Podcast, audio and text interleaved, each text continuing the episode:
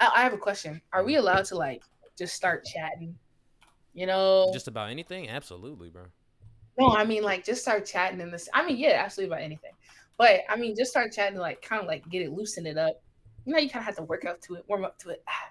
Dog. if there's anything I know, it's an introduction. Not an introduction, not even an introduction, but like, I guess, yeah, no, I'm gonna let you do your job. You're right. I'm saying, like, just breathe.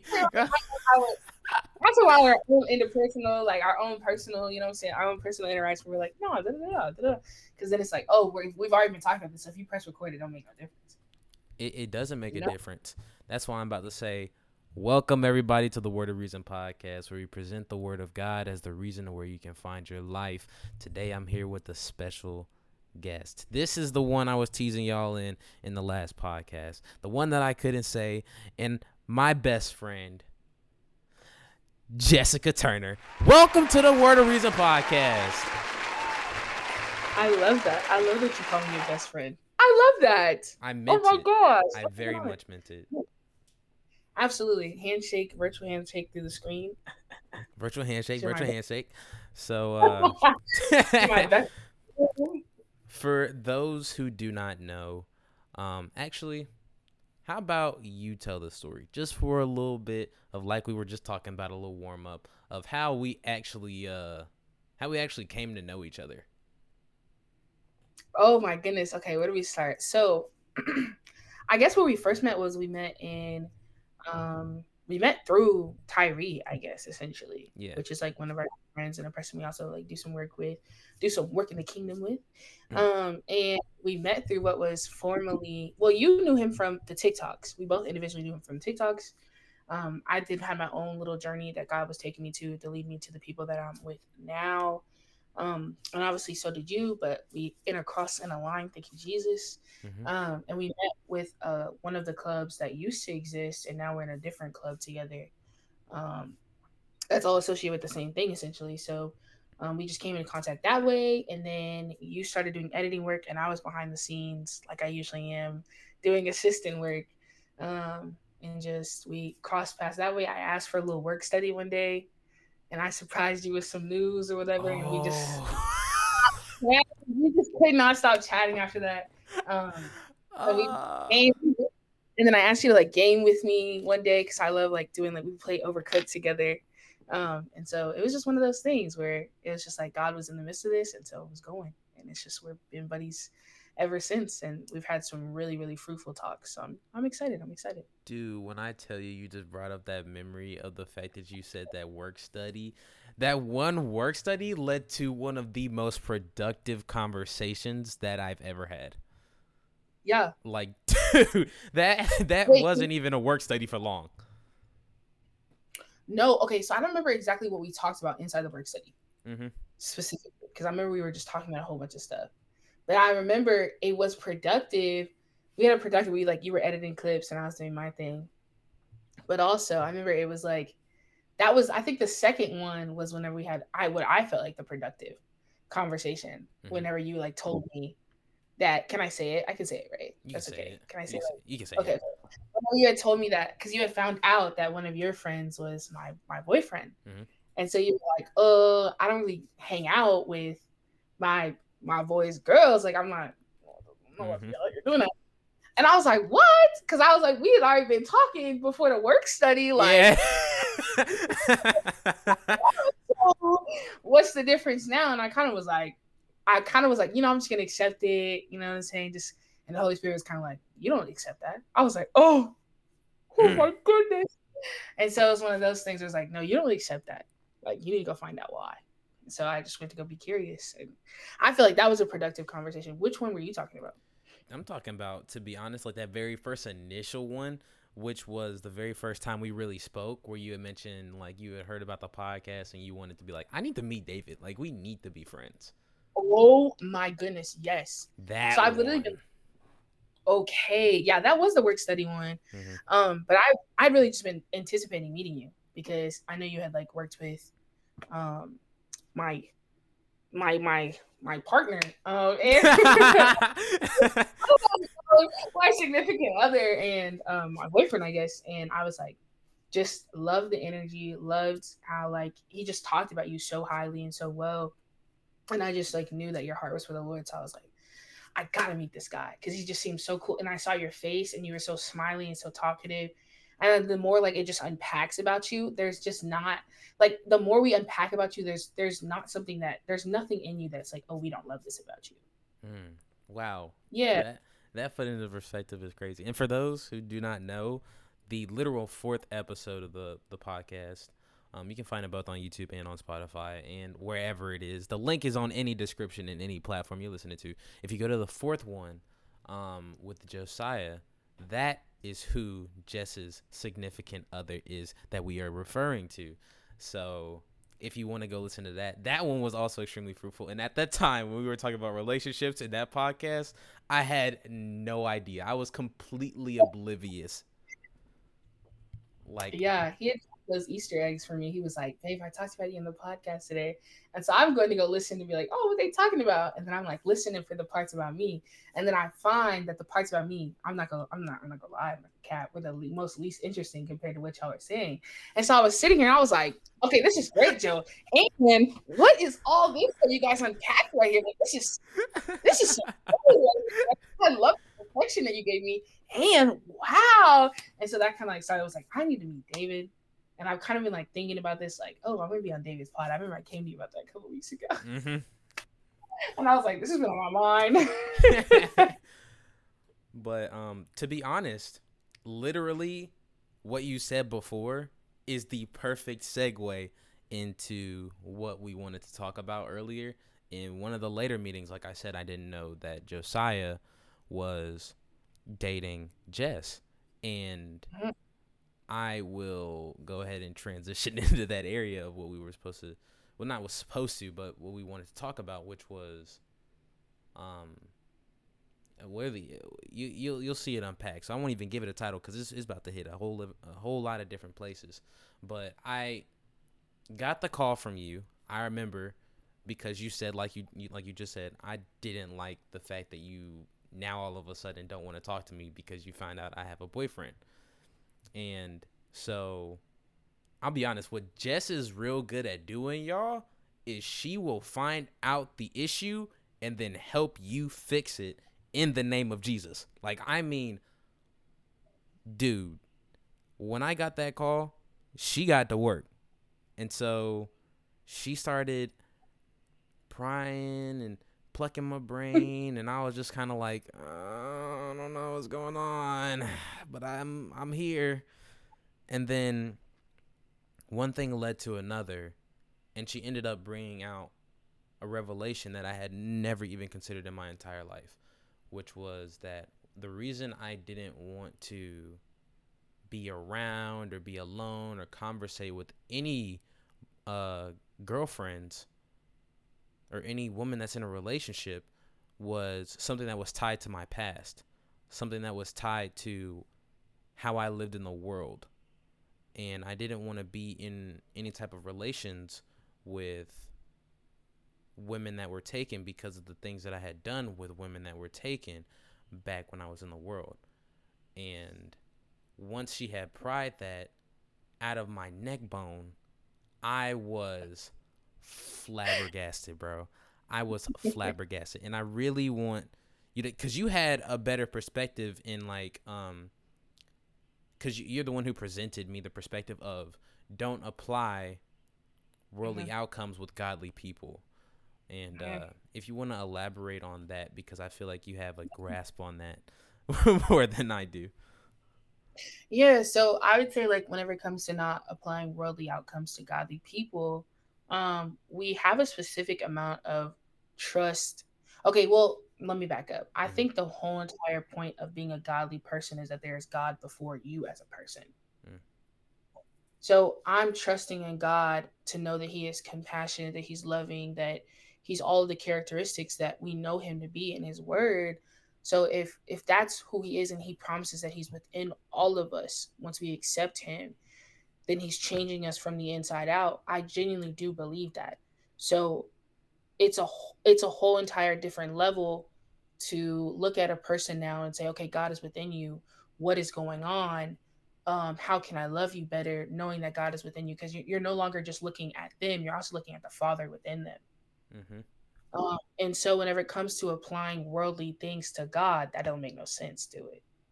It sure don't, bro. It really makes no sense at all.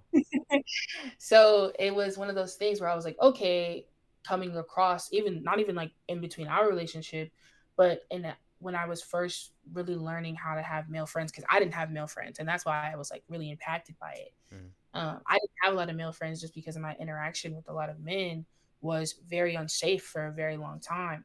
And Tyree and Joe and uh, my good friend Zach were some of the first real godly men that I had in my life. Mm. And now one of them is obviously my partner, but it's like Tyree, he's, you know, been a really strong um, staple in my life um, as far as interacting and becoming friends and having a totally platonic, loving, very loving, very connected relationship with my brother in Christ, along with Zach. And they're two different types of people, but I would have never gotten to know them and never trusted them and never loved them if I had, if I, if I had come out of my past and applied things that they haven't done or applied things that they weren't even involved in to mm-hmm. them. I took things from their past and applied it to them now because Scripture says that we're new beings in Christ, that we're new creations, and that there's no condemnation for us. So if I'm believing what the Word of God is saying, then I'm no longer going to be applying the things of the past to this person. I'm going to be applying what God has said about them now to them in this moment. Ooh. Yep, like I said, you definitely have a better grasp on it than I did because I didn't have that much to say. when I tell you, something did catch my ear because I I did post about what you had taught me on a TikTok video, and there were a lot of people that were like, "Oh yeah, this is good insight. Amen. Amen. This. Amen. That." And then there was one person that had said, and I feel like it completely proved the point even further. But it was it, the person said something around the lines of like, um, yeah, it's not possible and and immediately flesh arose because I was just like, bro, did you not listen to a single word I just said? But then I had to dial it back. yeah, I had to dial it back, mm-hmm. and so bro ended up saying the worst lick of evidence. He said the only time that I was ever friends with a girl was when I knew that she liked me, and I was like, bro. But that's still based off past. That's not even based on anything currently. And if it is, okay, whoa, so the part of being a new creation in Christ Jesus is is quite literally cutting ties with the things that used to hold you back. Mm. Mm. So what he's saying is is he's quoting things from the past when he knows in his past he was not a Christ follower to the way he is now. Or even if he's, you know, I can't assume that, but mm-hmm. hopefully he's living in a in a manner that is pleasing and and and holy in a manner of God calls us to be, right? And pure. Mm-hmm. So if he's quoting things that he did in his past, if I'm like, oh yeah, I used to date so many dudes, and that's how I know how to have a fulfilling godly relationship with Joe, that doesn't make any sense. Mm-hmm. So it, it, I mean, even then, whenever he said that, it didn't make any sense to me. But and then they always bring up the argument of like, not the argument, but the like the standpoint of uh.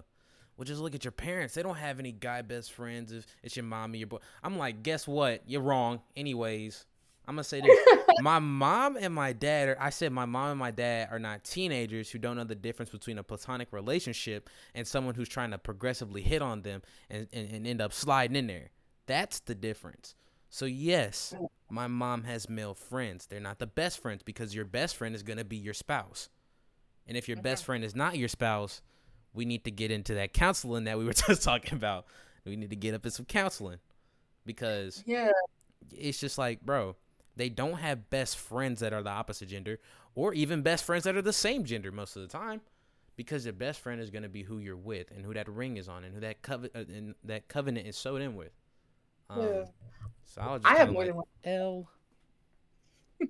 I mean, I have more than one best friend, right? Because mm-hmm. I'm just a friendly person, and so is Joe. So Joe has female friends outside of me, and I even ask about them. Like I'm like, oh, what are they doing? What's going on here? Oh, how are they? I'm not assuming. Okay, it would be incredibly easy to let the flesh take over and, and become come um jealous in a way that I'm not meant to be. Mm-hmm. Like it would be like, oh well, it, it's so easy to like open up that door. but yeah. it's way harder to close.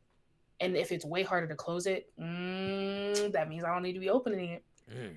So for me, it's just it's one of those things where it's like it, it's easier to um, assume that somebody else is gonna do this or to assume that someone's gonna act out of their flesh, but you could just give them the chance, mm-hmm.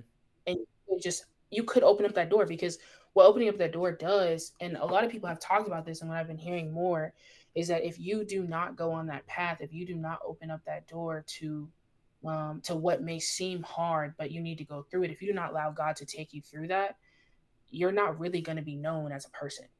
Mm-hmm. You're not really going to form that intimacy, that connection. So if you and I had not had that conversation, if I'd have just kind of like cowered out, kind of been like, oh, I don't want to talk to him about it, mm. then we would have never had that conversation. There would have been no breakthrough. And so it's like these things are so important to talk about, hey, why does this make me uncomfortable?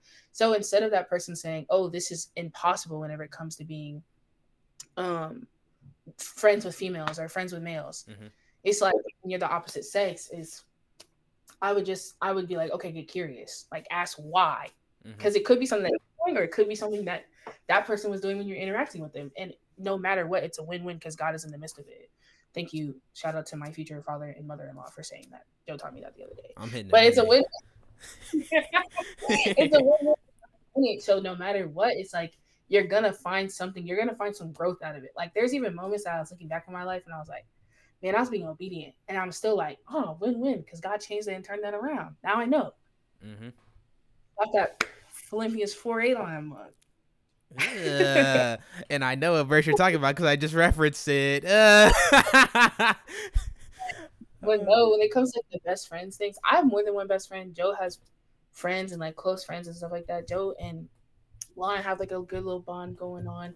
You and I have a good bond. And never has Joe been intimidated by the bond that we have or the bond that I have with Zach because I've never. Ooh, hold up. Uh-oh. I've never put him in a position for him to compare himself to those bonds. Mm. So it's like he has his own place in my life.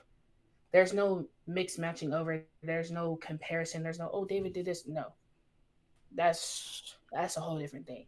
Mm that's a whole different level. So if that's, I mean, and that goes in accordance to what you were saying, where you were like, no, my parents have their own role for each other. Like they have their own place in each other's lives. Mm-hmm. So there's no comparing to that person because God has called that person to be there.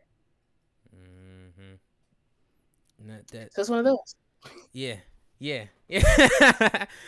Yeah. uh, I do kind of want to reiterate because I also, I'm not gonna lie though, the the day that we talked about the reason why I was seemingly avoiding platonic relationships with the opposite gender, I actually just talked about that with my dad for the for, like cuz I I remember the we had a I I pretty much just dumped like a little bit of my backstory uh on your neck meat like a few days ago and mm. what I I remember telling you like I told my parents everything about what I was doing, right? Mm-hmm apparently I never went into detail with that one. So I, I was just talking with my dad and I was like, oh yeah, we're getting ready to do this podcast. It's about this, that, and the other. And I'm really excited about it. And then I told him all the backstory. So I kind of want to reiterate and go over context for those who may not know. And uh, here we go. Y'all finna find out something about me. find how I used to be, not how I am now. Amen. Mm-hmm. Uh, so back in 1987, I was in high school, senior year, um, and and I. The fact is, so it came out so real. back in 1943. Nah, back in my day.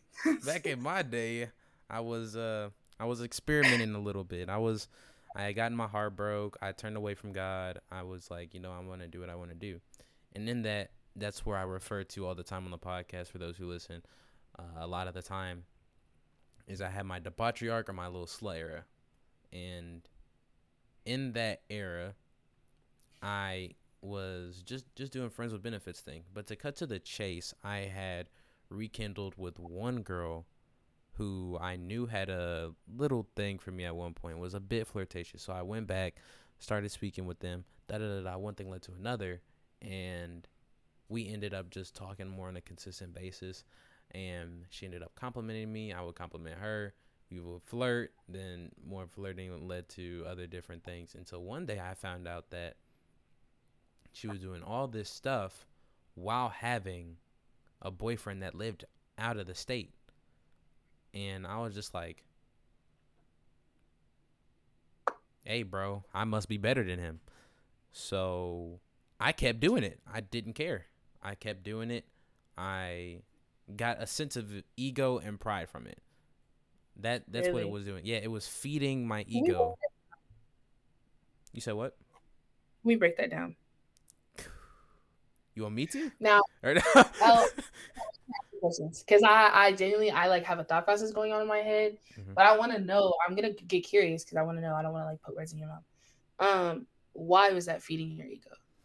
Oh, that is a very good question. So, at this point in time, I had hit my air quotes glow up, where the year previously, yeah, literally, um, the start of eleventh grade, I was short and wide.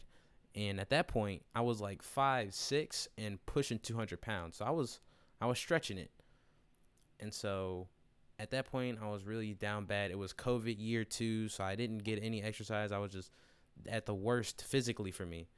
And so i had started working out and i, I had put more time and effort and care into how i looked and i ended up losing a lot of weight and i looked the best that i had ever looked in recent years Mm-hmm. because I actually started being intentional about like, look, if we're gonna lose weight, we can't just do the one ab workout at like twelve in the morning and then be like, why didn't we get a six pack from that?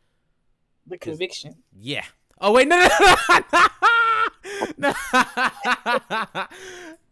uh, nah, cause them abs in ten minutes videos used to be on my doggone recommended all day, every day, and so I I put in that effort worked at Sonic, so I was definitely sweating all the time. And then I lost like 40 pounds. And I put on muscle too. And then at this point, I had gotten more eyes on me. I dyed my hair yellow, you know, the the black guy with the the yellow ends, and grew my hair out longer. And so at that point in time, the reason why I fed my ego was because I never had received, uh, what is it called? What is the right word I'm looking for? Um, validation from women and to get that validation from women fed my ego and i was getting something out of the exchange of this girl considers me to be so attractive that it doesn't matter whatever relationship she was building up previously i'm here now and in her eyes i look better than him so it fed my ego right and that is where it, it really it gave me a it feels so weird to say but it, it gave me a drive to keep doing that friends with benefits thing because I was like, it's make you feel masculine. Right, right. Now those parts I want to break down even more because mm. you said mm, mm, I feel masculine. It was feeding your ego. Mm-hmm. Okay, so okay, let me reiterate. Okay, let me break it down, like shorten up just a little bit. You said that the attention that you got, this attention that and validation that you got from women, was now feeding your ego and making you feel more masculine. Mm-hmm. Yep. That that's a whole Yeah. I'm I'm my eyes are blinking right now. that's, like, that's so genuine, right? It's like that's the culture right now mm-hmm. of the mm-hmm. world. So it's like there's I, one of them. That, when I tell you when that when that came out my mouth just then, I didn't even realize what I said was really pop culture in terms of hookup culture right now is you to feel to air quotes. I'm not saying this, but to feel masculine, you have to have an abundance of women. We are not Solomon with 700 wives and 300 concubines. It's not. It's not okay to be to be out there like that. Um, mm. We can talk about purity, but it's not healthy. There's no way that because okay, be so for real. Because the God of the universe didn't prescribe it to you, so it's not healthy. I, okay, so uh, it's it's not healthy in the manner of like, I mean, okay, okay, okay, go with me with this thought real quick. Okay. So yesterday we talked about how okay, can I okay, now I'm just gonna bring it. But mm-hmm. we talked about how the attention and the likes from the pod, you had to turn them off. Yep. Because God reminded you in prayer, hey, don't be focused on this. Mm-hmm. So if this type of attention and this type of, I guess, what can be deemed as self gratification and lead to self idolization mm. isn't okay in this part, why would it be okay when it comes to getting your validation from other people on this world, on this mm. earth? Like it, it's just not okay. I, I really think that. Um, and people can get praised for a lot, but we're not like meant to get glory. Exactly. We're not meant to be like put up on those pedestals. Cause not okay, from the person looking up, that person's eventually gonna come down. Mm-hmm. Oh wait, person- nah, marinate on that. Cause what you just said, you just said a whole lot with that one. Okay, okay. Cause you just said when we glorify people, we put them on a pedestal, and then we yeah. we give them glory and we give them so much attention. But those people are bound to come down. Yeah. Oh my gosh, that reminds me of the doggone talks I keep on having where people feel like, as the body, I know we represent Christ, and it is Christ who is perfect, not us. Yeah. So we can't we can't put the blame on Christ. But I'm a go ahead, go ahead on that. go ahead. So I guess I was just like relating that to how like as you were getting this validation and people are thinking that this is a good line of masculinity when it's not. Mm-hmm that this is like feeding oh this is making me more masculine it's like this is not making you more masculine this is making you unhealthy so whenever we talk about the standards of men having worse mental health issues but being less likely to talk about them this is one of those things mm-hmm. but this goes across the board it's not just a male and it's not just a male thing it's also a female thing yeah. because no matter what people find their validation in other people and God talks very deeply about how he looked upon the earth and saw no good, bro. Mm. So if you're getting validation from things, if you're getting your validation from things that are not good in essence, mm. in being, in, in, nature, right? If they are not good in nature, do not get validation from them. Mm. And this can be so hard, especially whenever we want to talk about relationships or marriages or friendships. Like, or even like what we're doing right now. Like you hype me up, be like, oh yeah, oh yeah. Like that's like, you know, you got somebody outside the pulpit being like, amen, amen. and it's to feed into that and be like, oh yeah, I'm saying something good. But you're saying something good and you're doing something good, not because that person is cheering you on, but because the God of the universe has called you to do that thing. Mm. Because the God of the universe is outside all of this and it's actually good. So that's something you can actually count on. Yo, one thing that stuck with me that you just said is don't praise things that aren't good in nature. And that that honestly says a lot. When it comes down to praising things depending on its nature, a lot of the times cuz I was having this conversation a little bit ago with um I really don't want to say it, but we were just having this conversation a few days ago in which I was stressed out about this person. Mm-hmm. I really don't even say anything. I'm like, why did you? I, ain't no context needed. You don't need. Hey, you don't need another context. Yeah. But um, I was. uh, but I was I was having that same conversation with her, and I was just like, there are so many things and avenues that we can go down that we feel like because it pleases our flesh that we're pleasing or, or, we're giving it praise and glory in our spirits because it seems quote good in nature and i could throw people who do crystals under the bus but i'm not doing that it's it's more like well technically i'm not gonna lie that was technically a shot right there i apologize Yes, but we throw a lot of people under the bus. Yeah, fair enough. Are we throwing them? Are we throwing? We can. Okay, let's not. Let's take the people out of it. Mm-hmm. Let's just do that. Let's just focus on the actual act. Mm-hmm. Like being like the people who do this. But let's focus on the act, right? Yeah. That way we're not throwing anybody because it can literally be any act because mm-hmm. there's so many people like sinful behavior. It does not matter. Yes, you are absolutely right, and yeah. it's like that glorification of essentially I forgot what the word was. Oh, divination.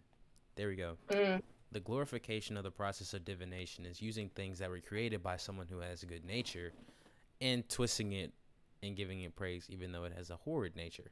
Um, and the nature is horrid not because um, you're doing what you want to do, but because you're doing it of a source.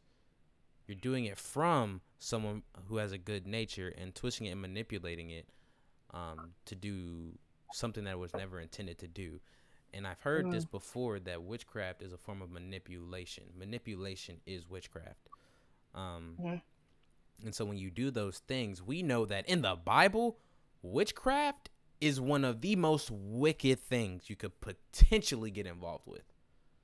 It is it, opens so many doors for spirits to come through and and people feel like because they feel energies and uh, chakras and different emotions from doing that it's not natural it's not of good nature it is spirits that you invite through and that that right there just came all into my mind when you were talking about um, giving praise and glory to things that aren't of good nature that don't oh actually have anything to do with god or how he intended them to be. Right. Uh, yeah, because I think whenever it comes down to it, we have to accept. Um, I think I okay. I think whenever it comes down to it, we really need to honor God before we're honoring any of these other things. Mm-hmm. Because a lot of the time, and and this happens literally everywhere. You can give the example of people who are more in tune with their pastors than they are with God. Ooh. Like you can give example, like any anywhere across the board, like it doesn't even just have to be like sinful, or I guess it is sinful in essence, but mm. it doesn't even have to be like in technically in like sinful environments where it's like, oh, people are practicing witchcraft, right? But it can also be like that idolization of another person. Mm. And that's dangerous. And I know like what we were that's so dangerous because you know, look, I'm gonna put it out. Okay, I'm gonna I'm gonna drop this. Okay. Go ahead. How many of us have been wrecked over a person that we were like, oh God, how am I about to live without him? Realization, you can't tell me it's not. It is. You can't I'm tell me it's not. okay, I'm raising my hand too. That's why it was my example. So it's like one of those things where idolization is just is not a good pathway to be on. I remember um, one of the things Tyree always used to tell me was he always used to tell me, okay, what's on the throne of your heart? We cannot interact with people in realness and actually love all parts of them if what's on the throne of our heart is idolization for them because hmm. mm. you were putting them in the position where god is supposed to be mm. how if, if all things flow through the heart including my interaction with someone how am i supposed to love them godly when i'm idolizing them and they were never meant to be idolized i'm putting descriptions expectations and things to them that they one have not earned, but two that they were never meant to fill. Like no human being was supposed to be God. Mm. God was supposed to be God. So we cannot, we have to have revere for who our father is and we have to place him on our throne of our hearts. We have to know he is good. Like that's something we have to train. And I was reading a devotion on this. We have to train our hearts, even in the midst of um, uncertainty, to know that God is good, um, and also, we need to fight and remember that we cannot place circumstances as an idol in our heart. We cannot place uh, um, people as an idol in our heart. We cannot place objects as a money, anything like that as an idol in our heart because you cannot source anything through idolization. Mm. You can't do it. It, it. Everything you touch will be poison and it will die. Mm. The only way that you can have things that will actually be abundant and life giving is if you are interacting with the source, which is Jesus, which is God. So it's like you can't, there's no, it's no if, and, or but. It's no, oh, if I add this piece, I can get this. It's like, no, bro, that's not going to last. That's why I said, no matter how, no matter who they are, and you put them on a pedestal, they're going to come down mm-hmm. because the foundation that you're setting them upon is unstable. And that's in anything. That's in your job, that's in your finances, that's in the way you treat people, that's in your um in your family, that's in your relationships, in your marriages, whatever it is. That's if you want to go pursue someone. Mm. If you're gonna be, oh, this person's so cute, blah blah blah blah blah, and you're only focused on them, and you're not focused on what God is telling you, that's how you're gonna set yourself up for heartbreak. That's how it happens because we idolize things, we idolize those people, we idolize those desires. Mm-hmm. Now that's where we can bring in the, the literal season of singleness. Um, Oof. Ooh. Yeah. It was a perfect segue. yeah. Legitimately beyond perfect. Divine. because, oh my gosh, myself included, when I say this, is that in this season of singleness, there are so many ups and downs in which you feel like, oh, I'm content. Oh, I desire. Oh, I'm lustful. Okay, I'm I'm good again. Okay, I want somebody. Okay, I want somebody. Okay, I want somebody. Okay, I want somebody. Okay, we're cool with being single. There were going there are going to be fluctuations, but even in those fluctuations,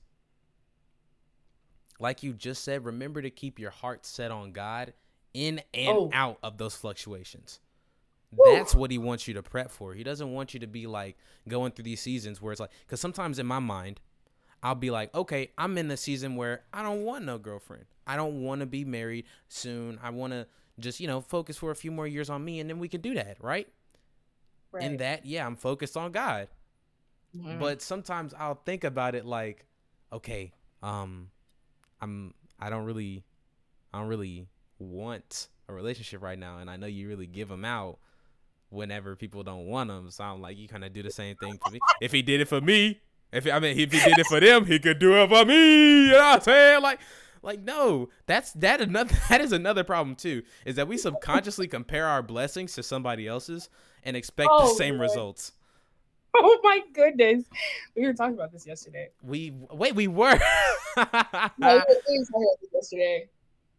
That call yesterday. That call yesterday was beautiful. Oh man. Well, I mean, can we drop a little piece in here too? What we were referencing yesterday. Man, we can reiterate, we can reiterate everything.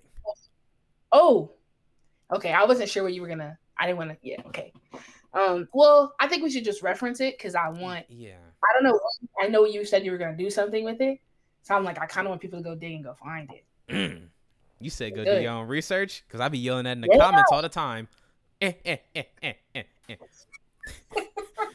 Zero research is crazy. Essentially, all we had said was you cannot compare people's. You can compare your blessings to other people's best blessings, especially in a no. It's covetous either way because if you're comparing your own stuff that God is trying to give you um, to somebody else, what God is trying to give them, it's covetous. But also, um, it's dangerous.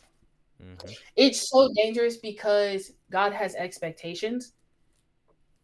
And if you think I'm lying, go look up Luke 12. That's I'm all finna, I gotta say. I'm pulling it up right now. I already got it. I'm finna give it to y'all in AMP so y'all get some context. Because if you're saying we're not providing enough research, hey, I got it on your neck meat now. Everybody open up to Luke chapter 12, verse 15. I'm reading this from AMP. So again, because we you, you know this, but I am reading it so that people can get understanding on it. Uh, but it says, it is about the man who had um, a brother who was asking to divide the inheritance with him, and Jesus said, "Who made me the arbitrator or the judge over you?" And then he says in verse 15, and he said to them, "Guard yourselves and keep free from all covetousness." Now, before in covetousness, I always was thinking like, "Oh, don't want what somebody else has." You know, that's easy. But th- we were just talking about this fine line of. Let me get this definition: the immoderate desire for wealth, the greedy longing to have more for a man's life does not consist in and of. Oh, wait, no, no, no. For a man's life does not consist in and is not derived from possessing overflowing abundance or that which is over and above his needs. Now, for this, I'm going to just reiterate that one point because it's back on my heart that a lot of the times people will get into the prosperity preachings of everybody's gonna have a million dollars in their bank account in the next five years. The kingdom of God, yeah. every last one of y'all is gonna have a million in your bank. You're never gonna see debt again. And again, God is gonna provide abundantly, so you probably won't ever see debt again. But you're so focused on that million that you can't even receive that one hundred thousand. Oh man. That oh. 160,000, that 200k that's gonna go in your bank account every year. You're so focused Segway. on, but I want to buy a mansion in the next five years. Segue. Go ahead. Segue to culture. Well, okay, we were only supposed to be referencing David. We was only supposed to be referencing this. It's, out. It's out now. It's out. Um, because you were in Luke twelve already. You were already studying Luke. So the fact that this was divine echoes. Thank you, Jesus. Mm. Um, but one of the things that sticks out to me is okay, no, no context needed. One of the things that sticks out to me in Luke 12 is further is um whenever he starts talking and he's like,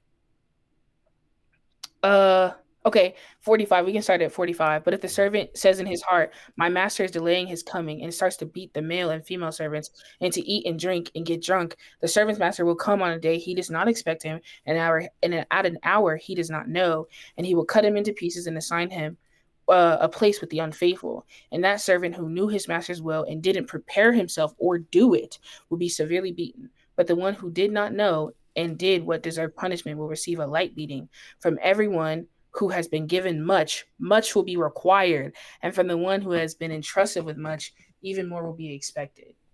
Mm-hmm. So you essentially touch on you're so focused on the a million, you can't even properly receive the hundred thousand. You're so focused on the million, you can't even properly go and ask God, thank you for this hundred thousand dollars. How would you like me to steward it? What would you like me to do with it? Mm. Because it says much will be required. So you're so focused on stacking up, stacking up, stacking up, you don't even know what's required of this hundred thousand. God, what do I need to do to get this? Okay, you gave me this, Father. What would you like me to do with it? That should be the next question instead of God. Now it's time for the hundred meal. Like, bro, yeah. now it's time. Five hundred now, God, stack it up in my pockets, and God's like, no, you got to come to me because one thing God isn't gonna do is set you up for failure. Mm-hmm. So yeah yeah and and and whenever we compare ourselves to other people we are also taking away from what god is trying to tell us and teach us through what he's giving us specifically mm-hmm.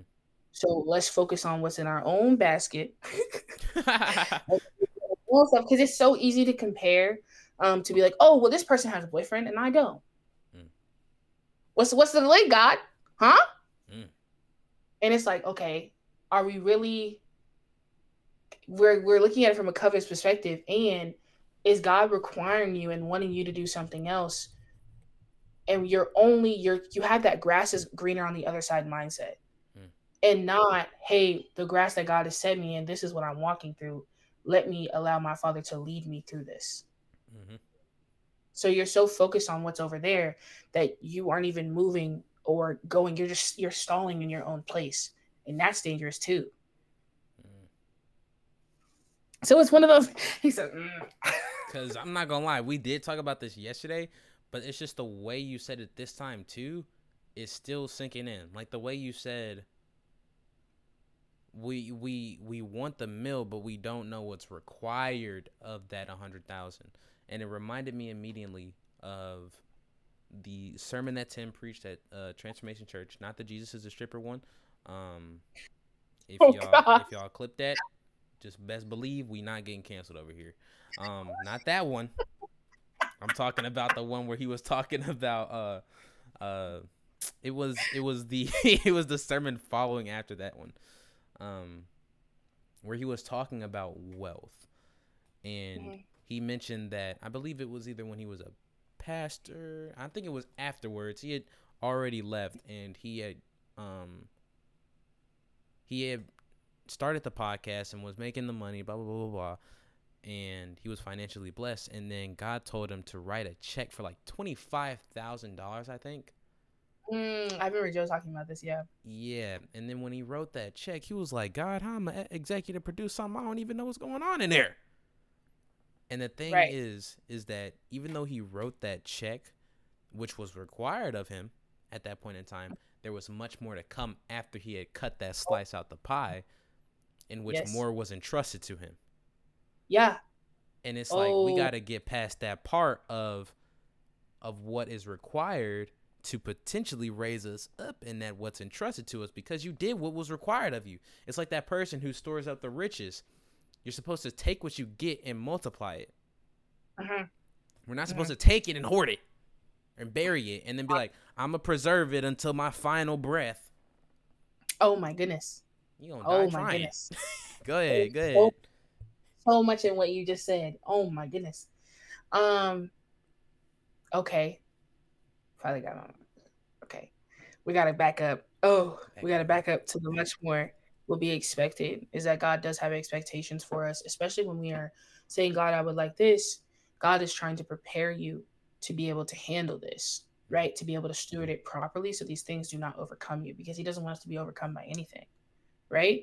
Mm. So, really, what you're talking about is, and, and, and, I don't know at what age this was for Tim, but I do know that whenever Tim and Juliet got married, they was eating off the Wendy's five dollar meal like thing. yeah, they, right. would, be honest with it, they were like, "Look, he said he didn't even have enough money to pay for a ring. It was by the grace of God that somebody was like, "Yeah, you can do monthly payments." Like he had no job, he had no mm. income, like he had no car. Like she was driving around in the car. So it was one of those things. It's like he went through his seasons, mm-hmm. right? That God took him through his seasons and taught him how to steward that money properly. Mm-hmm. So whenever he got there, it wasn't a God. I don't. Why would you ask me to do this? Mm-hmm. It was a okay, dad. Okay, dad whew, I don't know what I need this for. I know you got it.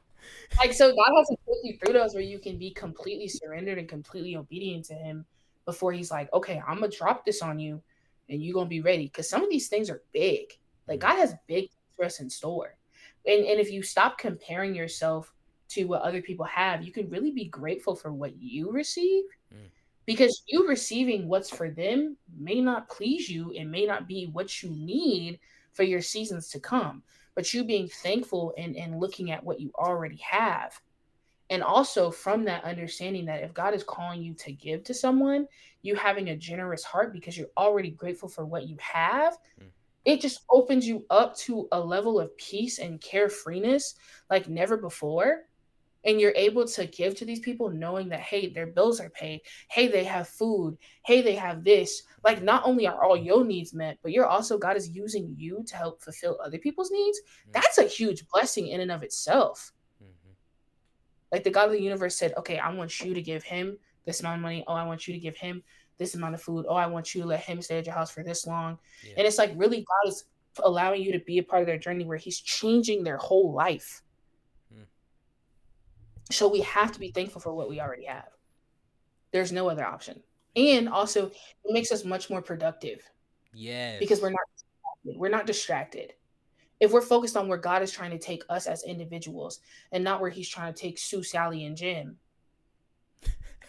we're focused on we're focused on what we already have we're like more in tune to where he's moving what he's calling us to do what details he wants done and how to execute it properly instead of worrying about what's going on over there and and i will say that there's been times where god was taking me on a path and because i wasn't paying attention to the level that he wanted me to he had to go back and start the lesson over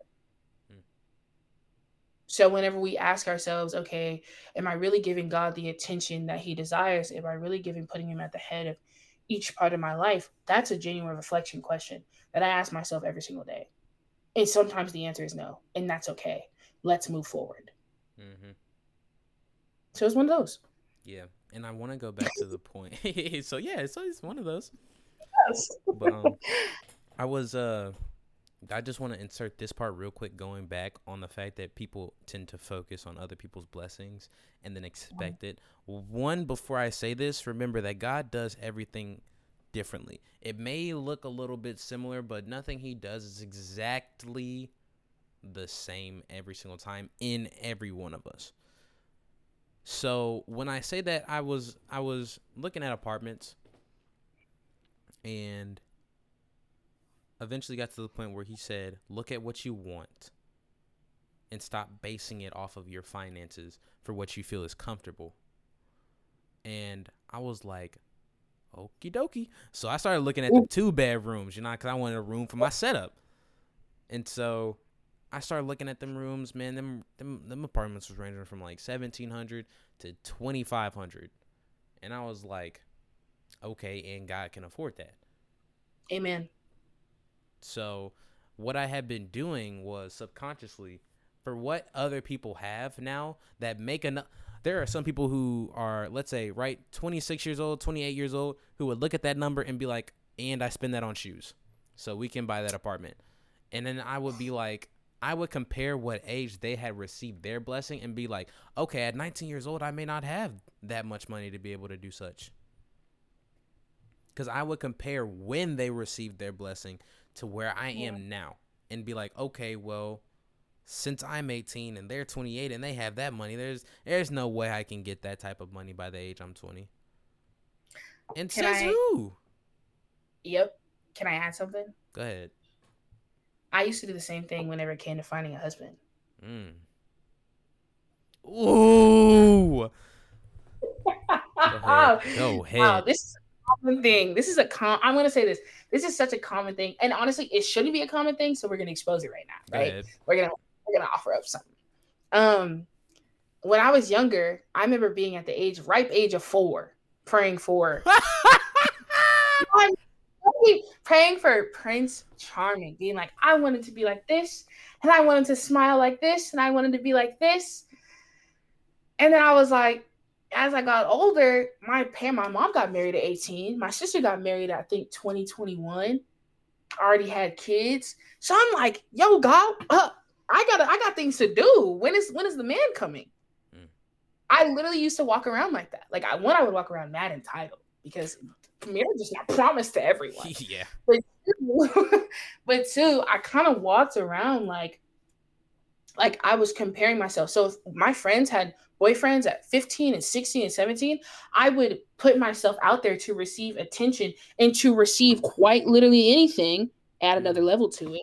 Um, just to make sure that my desire to have a husband or desire to have to fulfill that loneliness that I was feeling, putting quotation around it because it was never supposed to be there, Mhm. um, to feel that, to try to fill up that hole and try to satisfy essentially my flesh.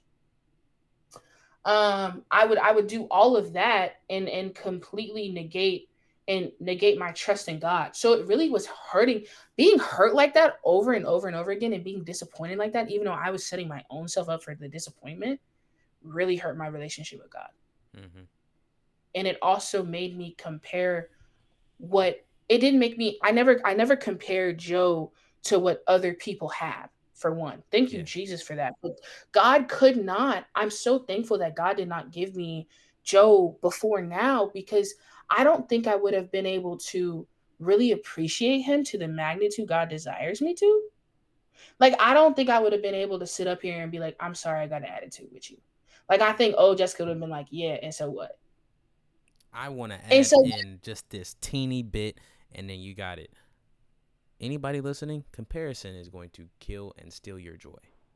Oh my gosh. Please stop comparing yourself and or your significant other to things you've had in the past or things you want. It is a process. Whatever process you're in, it's a process. Doesn't matter if you're lifting up a couch and you saw how easy it was when the two heavy black lifters were lifting the couch. It is a process. Get stronger, bro.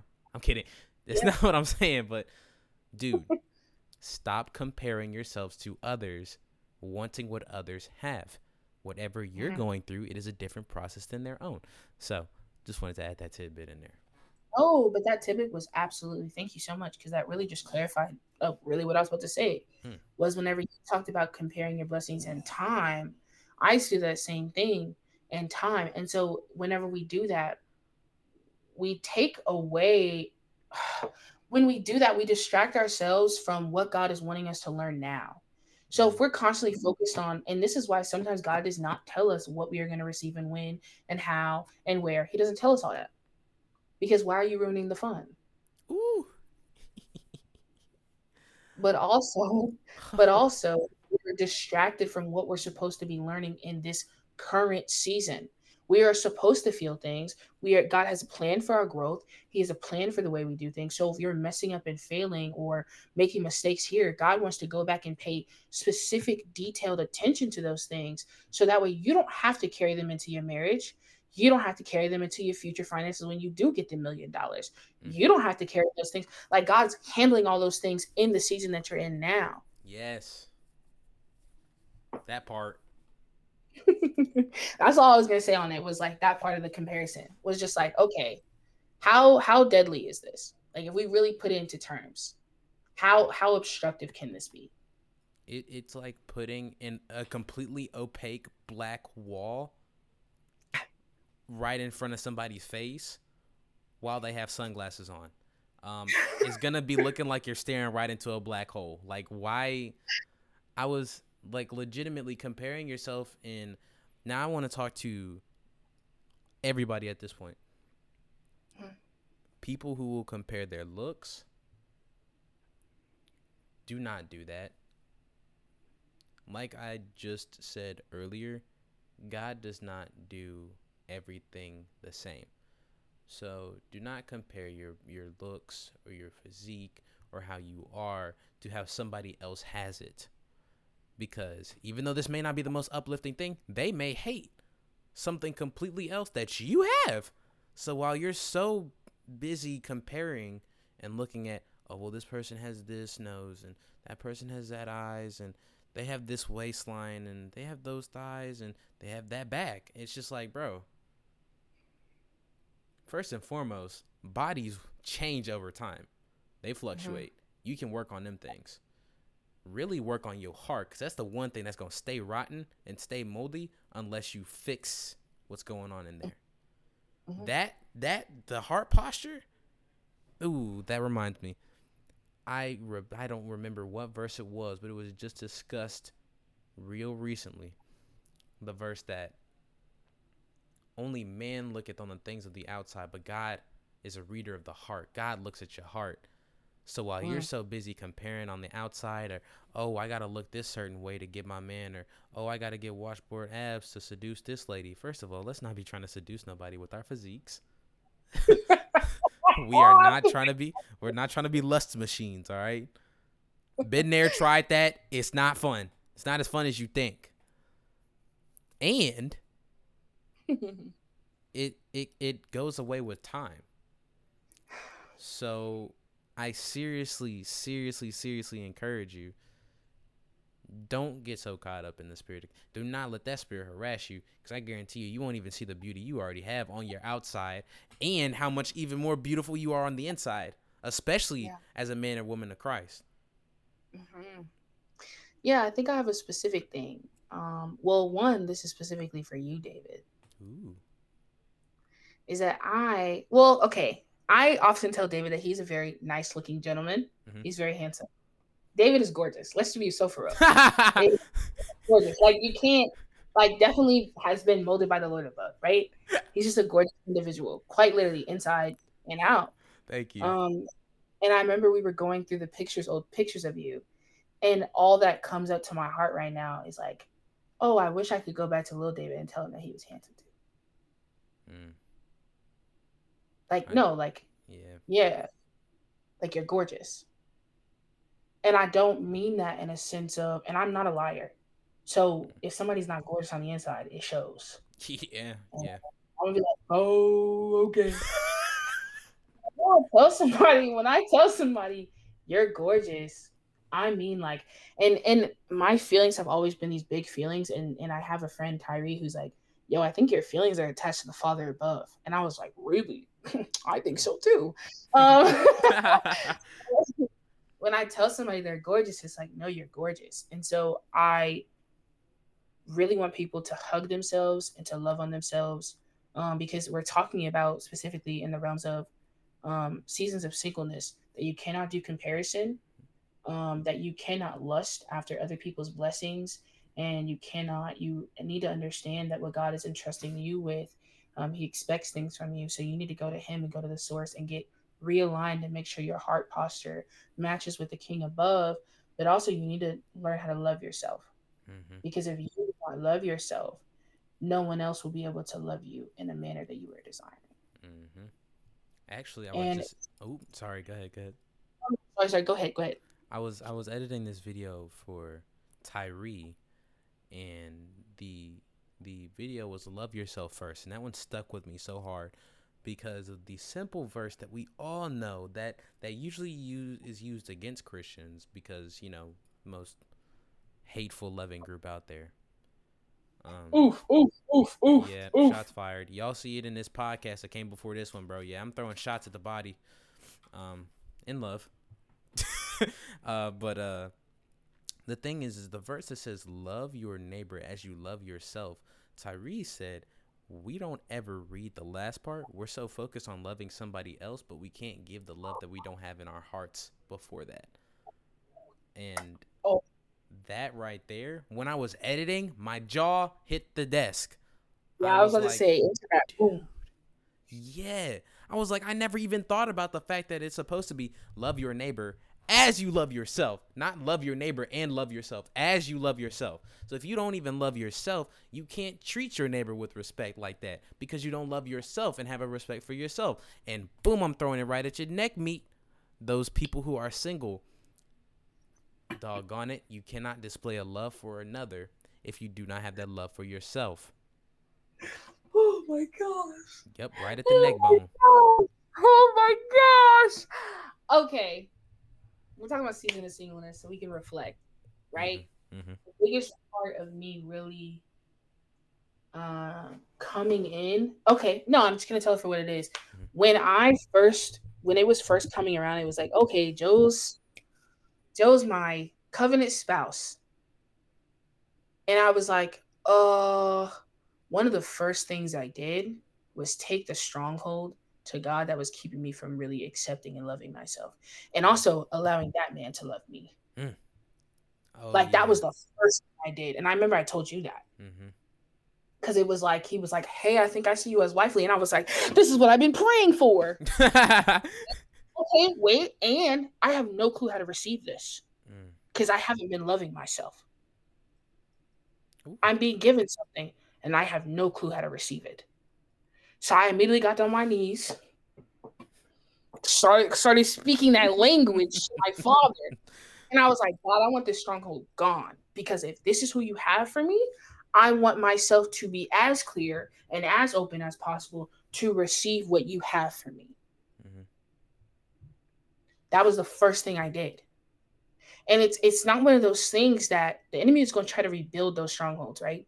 Any strongholds that you bring to God and you're like, break this down, He's going to try to rebuild them. That does not matter. Poo, poo, poo, poo, poo. Shoot him out the room. He don't belong here. This is he was not invited. He is not on the guest list. Um, clearly, so clearly. Um, but no, and I will say he's going to, no matter what, try to rebuild those things because he knows that they're sensitive and he knows that he can try to hit you there. And you already placed them in Father, in the Father above. So he has no authority over them. God has already given you, He's made you the champion of this area. Mm. So once you have that, bro, you take those things to God, and He's in the God of the universe who's never loses, has made you the champion over this. That thing does not stand nearly as much of a chance when it comes to another person being added to you. Mm. And now you don't just have your own strongholds, you have theirs too. Okay. Okay. and before we even go in that direction, I want to add this on as well to what you were just talking about. And now I want to talk to both the brothers and the sisters who are single and have dealt with the issues of lust and pornography, masturbating and all that. Um, and I'll I'll be the one to say it that me and Jess have both dealt with that. Absolutely. And so when we speak from this, we don't speak from this as like, um, I'm a better person than you. Get it right. No, I'm approach this thing with grace. I, I know the struggle. We know the struggle. Um, Facts. Because you gotta, it's like pulling yourself out of tar. But then once you're out the tar, it feels like you're immediately clean. Like it feels mm-hmm. so awesome, and you still got to keep that defense up. Um, mm-hmm. so I want to really apply it to this a lot of the times I heard this amazingly put and it almost made me cry. Um, and it's not even really pertaining to me, but it would have at that point in time. Is that the same person dealing with the issue of pornography is the same one also crying out for a husband and or a wife to take this burden of lust that is constantly arising in them. But the thing is, but the thing is, is that how is God going to let you love his son or his daughter when you do not love yourself enough to stop destroying his temple? If God says, if we're going to look in the Bible, it says that being sexually immoral is a sin against the body. And our bodies are the temple of the Holy Spirit. And the word also says that he who destroys the temple of God will be destroyed. So that can lead down a whole nother path of going that direction. But to keep it right on the topic, we cannot ask God to give us a husband or wife when we're still dealing with the issues of lust so that we can like you just said put that burden on them we couldn't we can't do that Right. and it's his it's his daughter and or his son like what would you give your daughter away to someone that you know is going to defile them in their body Mm. Yeah, yeah. I think that makes it. I think we, when we apply it that lens, we make um, God, or not make, we know God to be way more compassionate than we think He is. Because a lot of the times, the trick of the enemy is is that God is keeping something from us. Mm. So it's like, God, I want a husband. Oh, you're not letting me have one. You're keeping one from me, so I'm gonna go Mm. find one myself. And a lot of people get hurt many times over by doing that. Mhm. Um, so it's not that God is keeping something from you, it's that He's saving it for you to receive it in the time that He knows that you will best receive it.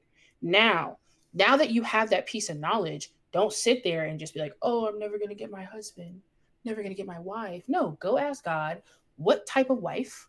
No, before you even ask Him what type of wife, Mhm. go ask Him, what type of daughter for you, my king, shall I be? Mm. How can I be a better servant unto my God? Male or female perspective. Mm. Because you cannot serve in your household if you do not know how to serve in the kingdom of God properly. You can't be a good mom or a good wife if you do not know how to serve the Father in heaven. Because I'm gonna I'm gonna be a wife, I'm gonna be a mom. Thank you, Lord Jesus, for those things. I praise you so much. And whenever it comes to the real groom coming back, that's who I'm the bride for. And I remember I wrote this down. I wrote this down in my notes actually, because I knew it would come. The Holy Spirit literally was like, write this down. Ah, that's what you're talking about. yes, yes. That's why I was like, this literally, he just reminded me. So let me get it up. Let me get it up. Let me get it up. So I literally wrote notes for the pod. And I'm it was gonna- what's up? no, no, no. Go ahead. Go ahead. no, you're good. said notes for the pod. And my friend had told me, I was like asking, I was like, oh, how do I know if this person is supposed to be my covenant spouse girl? Like, let me know. And she was a prophet and she had given me um, a word from the Lord. And she said that your focus should not be your desire. Like your if if to know that if God desired this person to be your covenant spouse, your focus shouldn't be on how God is giving you someone that you're like, I can go plan a wedding with, and now we can have sex and we can do this, and I can be out of sin now, and blah blah blah. Like you're like you're focused on the wrong thing. You're supposed to be focused on how God is is giving you someone who's a physical representation of Him in your life and His love for you. Mm-hmm. So no matter what, these things are never revolved around ourselves. No, no part of love is directly revolving around ourselves. We're supposed to love ourselves, and love is sacrificial. Mm-hmm. So it's one of those things where it's like even even whenever we talk about the pornography and the lust and the masturbation, your perspective was you're defiling the temple.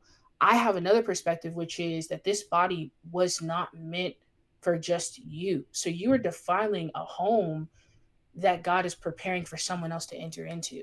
Yes. Ooh. You're messing it up. You're messing up the crib. The crib don't look too nice. So in order for if in order for the crib to look the best, we have to go to the crib maker. Mm. Mm. Dog, that reminds me of this verse. I've been trying to find it. Um, it's Is that what you were gonna say? no, no, no, no, no. Um, it was in First Corinthians chapter seven, where it's talking about where Paul advises to those who are single. I believe it is. Where is it? Where is it? Where is it? Where is it? Where is it? I this is the start of it. Go ahead. Go ahead. no, this was the oh no, no, I'm not about to read it. I was about to go look it oh, up. But oh, I we're was. talking about like singleness before we get to like preparation for marriage or anything like that. We're kind of like in those steps. And the scripture that you're about to bring up, the Holy Spirit had already whispered to me earlier. Mhm. And this was the start of it. Like I remember having like a three hour conversation with my friend, and I was like, "Do we even need to have sex? Mm. If that's the only reason that I'm getting married, then I don't need to be married." That was like the first revelation that God had given me about that. Dang. So this was the start of it. Let's see, cause I gotta pull this verse up. Um, I'm finna I'm finna go ahead and Google this one. Uh, First Corinthians seven verse thirty four. An unmarried woman or virgin is concerned about the Lord's affairs. Her aim is devoted to the Lord in both body and in spirit. So with this, it is talking about an unmarried woman or virgin who is concerned um, or no no no it's talking about like if you want to marry you would not be bad in doing so and when you get married be ready uh, to endure some some things that you will not have to deal with if you were to remain single. But what it says here is that as being single in both man and or woman you are concerned only with your relationship or you're supposed to be only concerned with your relationship with God and you it's not saying be concerned about the affairs of being married. It says is concerned about the Lord's affair. The aim is to be devoted to the Lord in both body, what body and spirit. So before you can move on to that stage, you must give your body, who, mm. like you just said, is belonging not to yourself, but to another completely mm-hmm. to the Lord before he can offer you that. Oof. You cannot just jump from one thing straight up in this other thing. No. you got to devote your life, your body, and your spirit to the Lord before he can give what's yours. No, no, no, no, no, no, not not what's yours to him, but before he can bring what's yours. Your mm-hmm husband, your wife. Keep that in mind. So, in this season of singleness, pursuit after the Lord is key. That is what Paul Ooh. is saying here. Pursuit mm-hmm. after the Lord should be main priority. It is not subconsciously thinking about once I get done with this doggone era, now I'm getting now I get to have a wife. That's why a lot of the times now I'm thinking about it when people are single and they stop caring about wanting to be with someone because they're so adept with their relationship with the Lord. It's because they only con- they were only worried about the affairs with them and the Lord, their relationship. So yeah, to be honest, he'll probably move that person in after you devote your life and your body unto him completely. Yeah. He can't if you're not willingly giving yourself over to him, he can't do anything with you. Mm. So that's why it's like, okay, you receive the Holy Spirit after you've accepted Christ Jesus. You can't put himself in you if you do not receive him. Mm-hmm. So I guess with this one, now with First Corinthians 7, most people stop at a verse 1, verse 2. Let's see that one. Most uh, people pull it up, okay, and they're like, oh, it is good for men not to have sexual relations with a woman you know what I'm saying? Mm-hmm. Or they stop at verse three. Sorry, a husband should fulfill his marital duty to his wife, and likewise a wife to her husband. Mm-hmm. And a wife does not. They stop. They go on. They go on to all these different things, but they skip the part where Paul goes, "I wish that all people were as I am." Yep. But each has his own gift from God. Hold up, that's back to Luke 12. And one mm. person has this, another has that. So he's literally saying, okay, some of y'all gonna get married. I wish that y'all are like me, completely wholly devoted to God, mm-hmm. and I understand that God has blessed y'all with marriage. Mm-hmm. So it's like one person, he literally says, but each has his own gift from God. One person has this gift, another has that. And he's talking about marriage, mm-hmm. specifically in this part. And then it talks about the unmarried. That was the part, that was the part for the marriage. Was like, this was his concession. He was like, hey, yo, uh, if I wish y'all were all like me and y'all stayed unmarried. Right? Mm-hmm. Because we know that because I think people have this misconception about marriage that marriage is just for the pleasure of man, but marriage is the glo- for the glory of God is a representation of the the groom, the OG, Jesus coming back for his bride and the way and the love and the redemption and all those things. It is all completely for God's love for us. That is what the physical representation was. There we go. So whenever he's talking about this, he's saying, yes, marriage is a gift. And I'm sure Paul knew some things told him some things about marriage. Okay, he was like, "Look, I'm not jealous. I'm not like." He's like, "I wish I would stay as I am." Mm-hmm. And I, when I read that, it was ooh, because I'm sitting here like, why does Paul wish that we were like him? And I was like, oh, maybe you know, Paul, he kind of misses it. You know what I'm saying? He kind of wants everybody to be single. Mm-hmm. No. Then I started realizing, I started looking like at different people's marriages, not in the form of comparison, but just stop looking at them. I started looking at them neutrally instead of this is something I'm lusting after. Mm-hmm. And I really started to ask God, what is marriage? What is marriage look like? What is it supposed to look like? And I'm still asking that question because hmm. I'm still understanding. But I think the biggest part of it is that marriage has a use.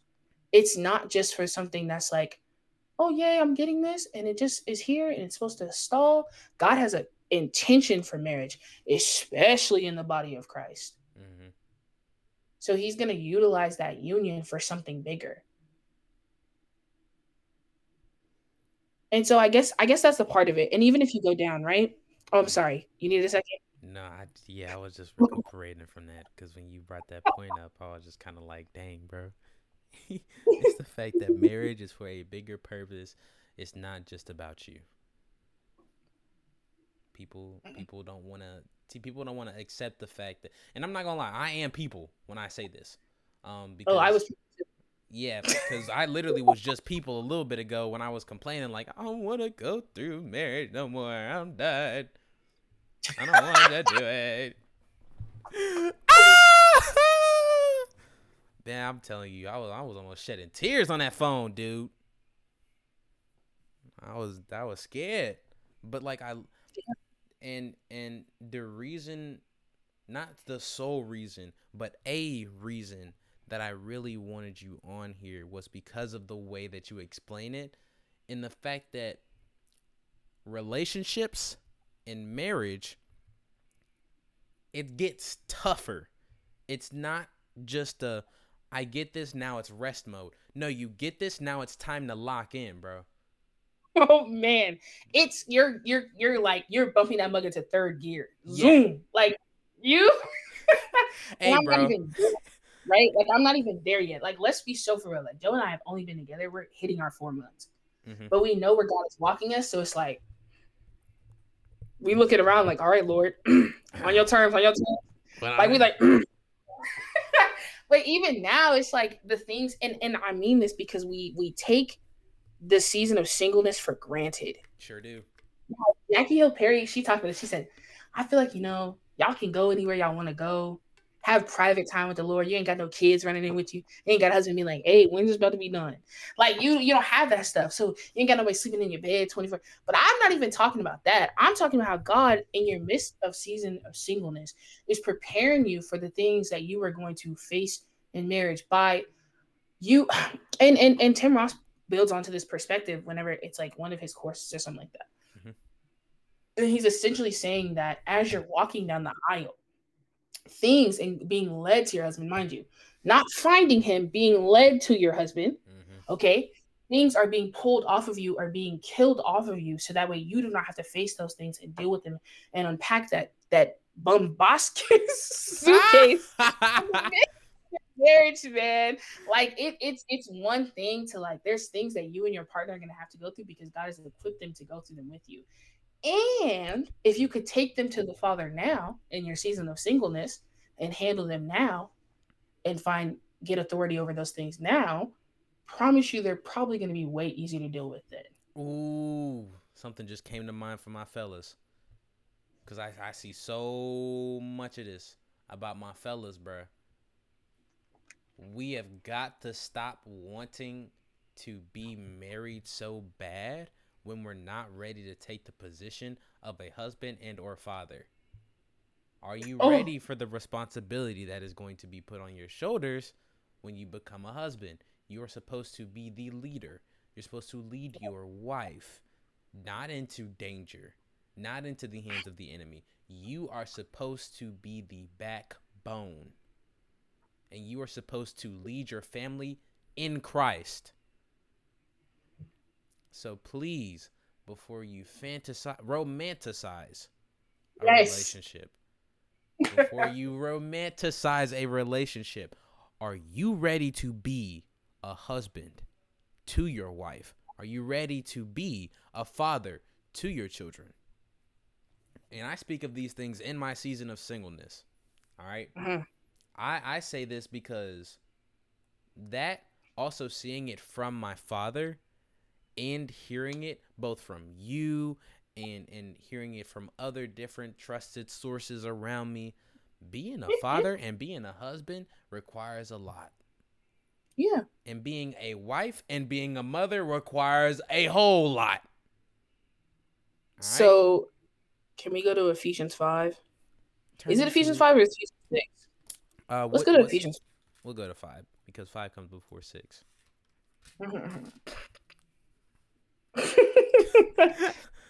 well, if we go down to wives and husbands, like I said, Mhm. most people stop at 22. Most people stop at 22, Mhm. but I want to specifically go to 33. And where he sums it up, he says, To sum it up, each of you is to love his wife as himself, and the wife is to respect her husband. That's a big ask. Okay, I'm not gonna lie though. I'm Hmm? reading out of this AMP Bible that my mom bought for my dad. I'm guessing many many years ago. Tell me why that is the only thing circled, verse 33, in this Bible. Wow. Ooh. Ooh. Ooh, Ooh. Ooh, ooh, Your seal noises. Oh, oh. No, Ooh. kidding. ooh. It sounds like a zoo. Oh my gosh. You understand why David and I are, are besties quite literally. Yeah.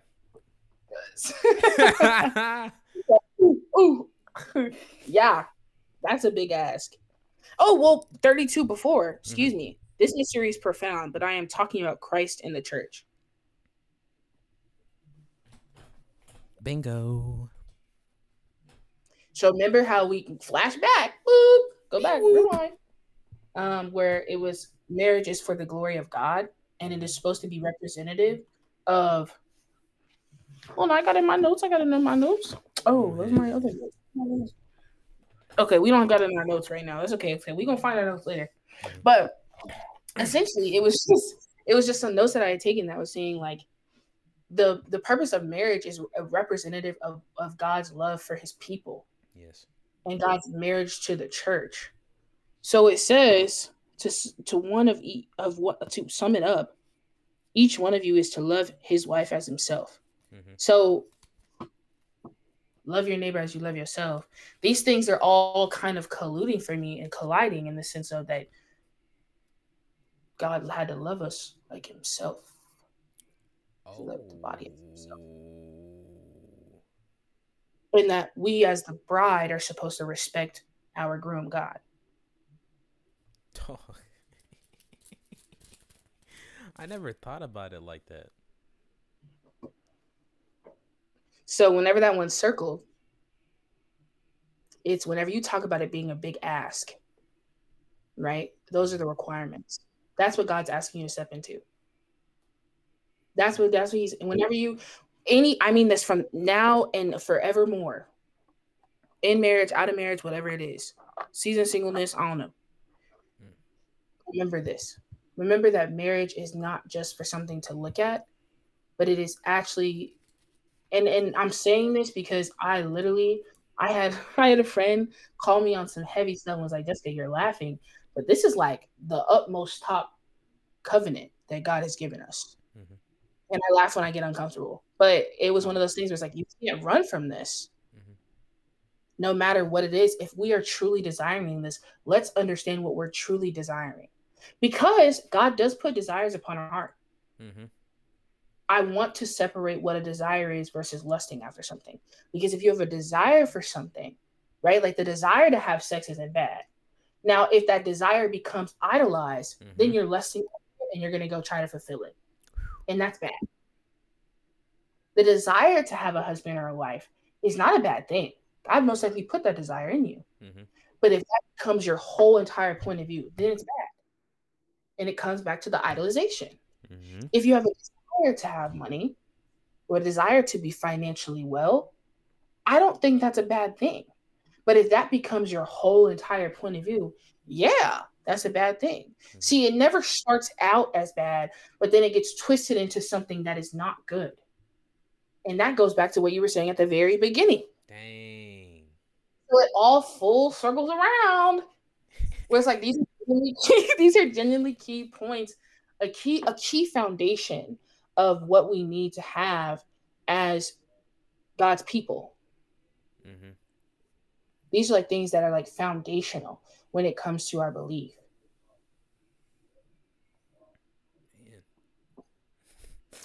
you say? I'm trying to recover from whatever illness is trying to strike me right now. I'm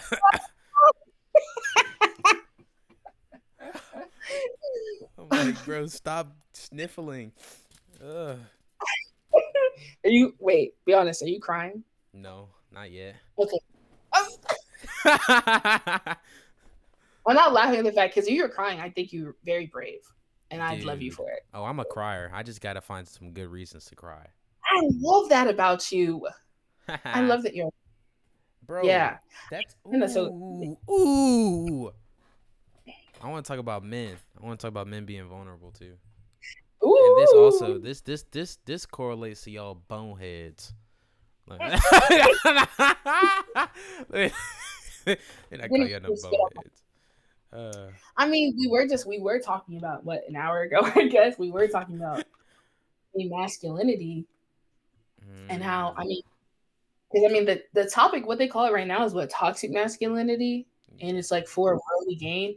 But if we talk about what isn't what is worldly masculinity versus godly masculinity, those are two different things. So I would love to hear your perspective on it. I'm just gonna say this because it just came to mind. If Jesus sat there and cried what makes you feel you can't do the same? And he cried before people. If Jesus, the Son of God, cried before wept. it was one line.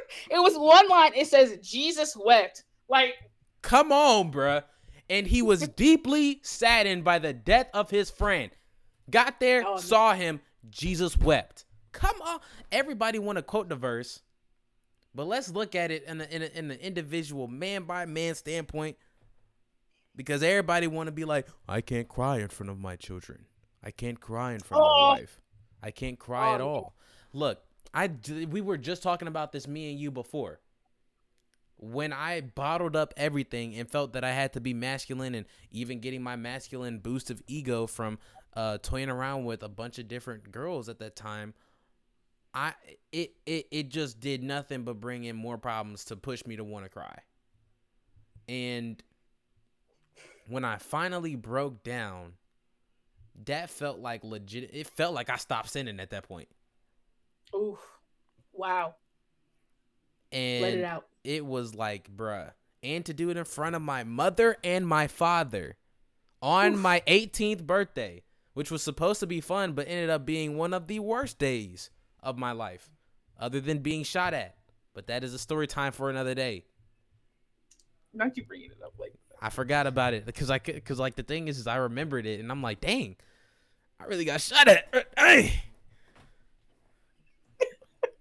what kind of beef they had with me that night? David. David. Bro, I just got broken up with at that point. I'm like, why are you shooting at me? Go find somebody else to do it. Get somebody else to do it. Don't worry about me. I'm gonna break your heart and I'm gonna take you at the game. I'm saying, like, bro, like, hey, bro, I already got enough on my plate. Don't take the plate from me. Still kill and destroy on a different level. Praise God. Praise God that you got out of there, man. Cause okay, we're laughing about it, but when I asked you, I said, "Oh, did you?" I like that was a genuine question. It's like, "Oh, did you would go to heaven after that?" Oh, and you were like, "Bro, no, I wouldn't have." And I was like, "Oh, God saved your life, like eternal life." I'm saying, bro. Like, oh my gosh. But I, I do say that to say, why is Bruno acting up? He be he be only acting up on the podcast. Like you are not getting screen time, bro. Okay, but look, listen to his syllables. Hold on. Praise. Him. There you go. Oh. Stop it! Every time you keep saying that, that dog is not talking about nothing, bro. No, you know he's talking. He, you know he's talking about the Lord. He's yelling at the door. It, uh, there must be some, you know, angels out there or something. I don't know. Yeah, I hope so, so they can go and collect them up. You're terrible.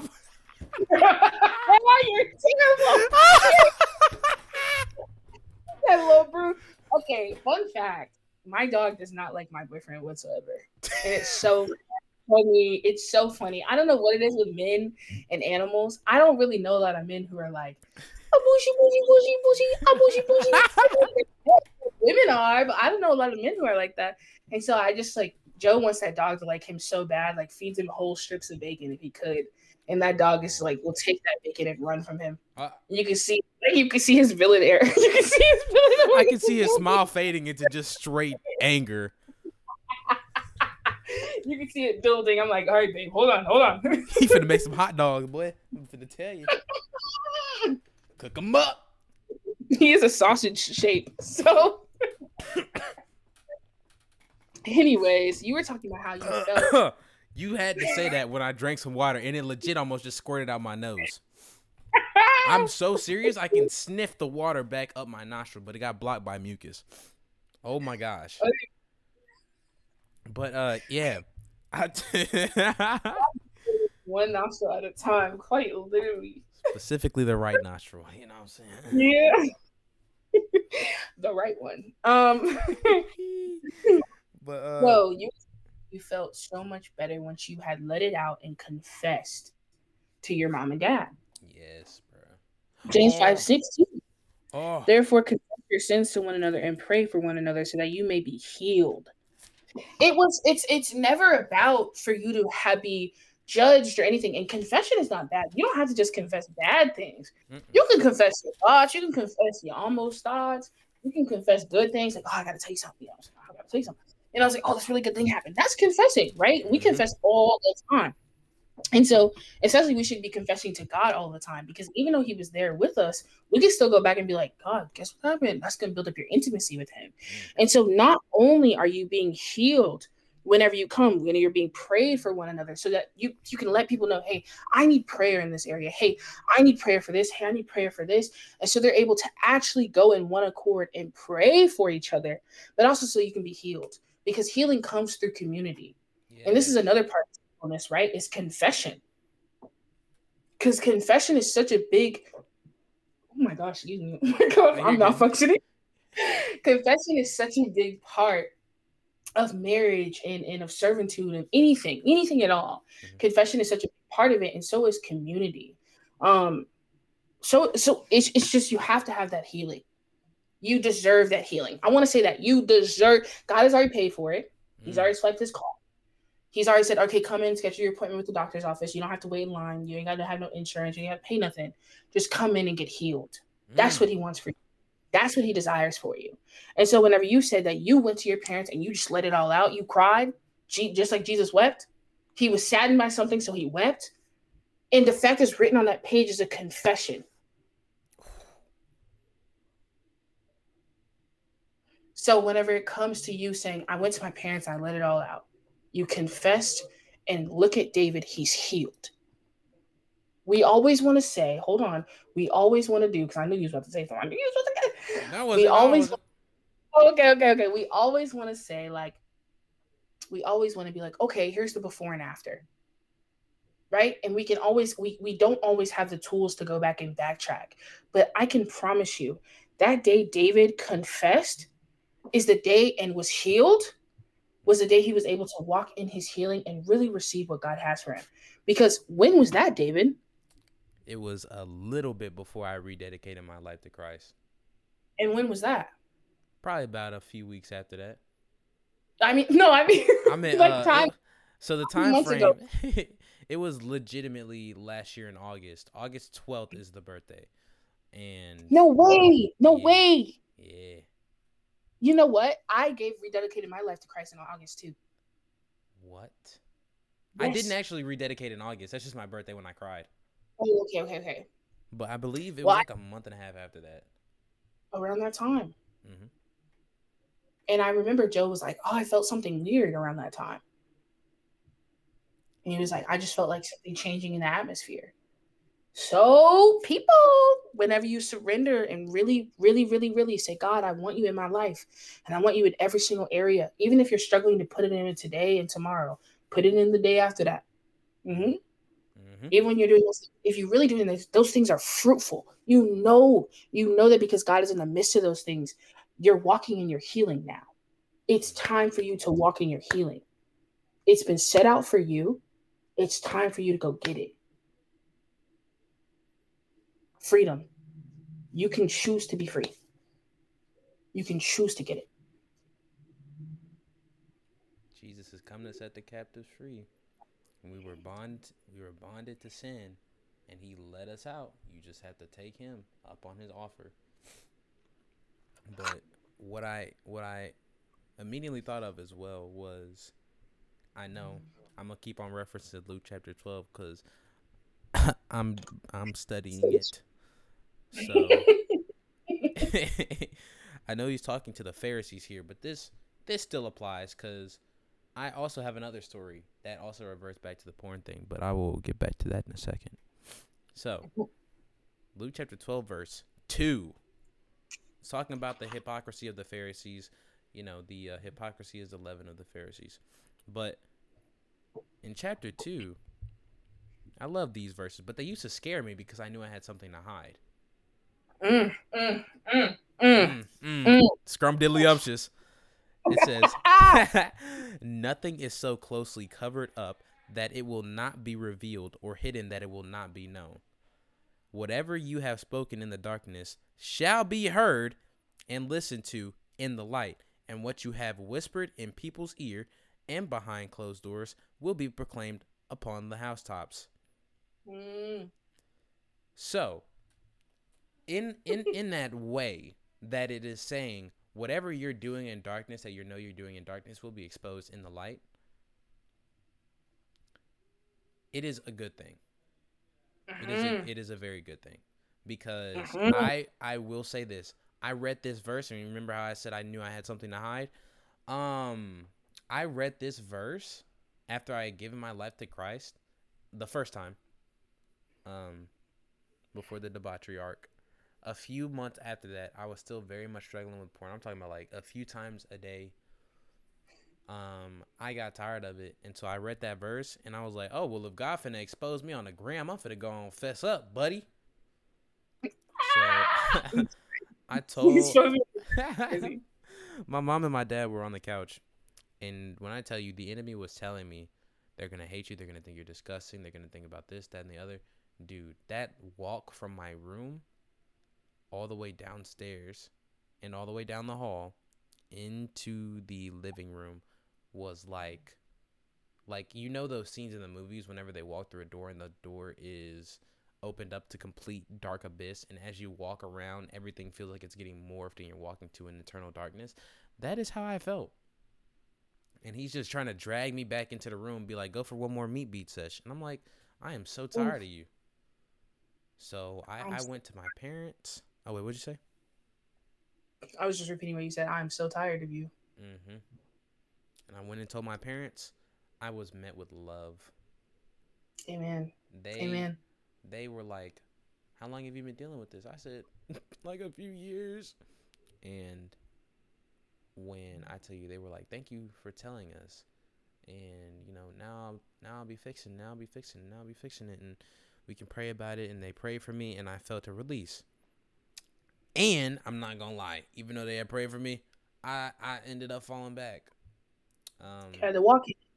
But it was definitely necessary in realizing what was it, James chapter five, um, mm-hmm. that if you just really confess it, like you said, if you confess to one another your sins so that you may be healed, or confess to one another whatever you're dealing with, it will be healed. And I don't remember what verse in Matthew, but when two or more come in agreement. Um, I forget the rest of the words. Dang, let me Google it. Unless you know it. Um, I oh, it's man. I rebuke that in the name of Jesus. Hold up, that thing said in my head so quick. I'm saying, uh, I, I, I got it. I got it. It's uh Matthew 18 and 19. I'm at Matthew mm-hmm. 18 verse 19 through 20. It says again, truly I tell you, and we know again, truly, I tell you, is coming from the mouth of Jesus. So this is in red. it's in red. if two of you agree on earth about anything you ask, it will be done for you by my Father in heaven. For where two two or three are gathered in my name, I am there among them. And when I tell you that, like you just said, that in community there's healing, ah, it is so true. It well, that's so what the true. whole chapter is about. Mm-hmm. Pull up. Let's pull up. Let's pull up chapter James five. It, the, the title of the chapter for me is effective prayer. Let me go grab this King James version because I'm reading off of this Bible like I know where everything's at. Let me. I'm gonna be right back.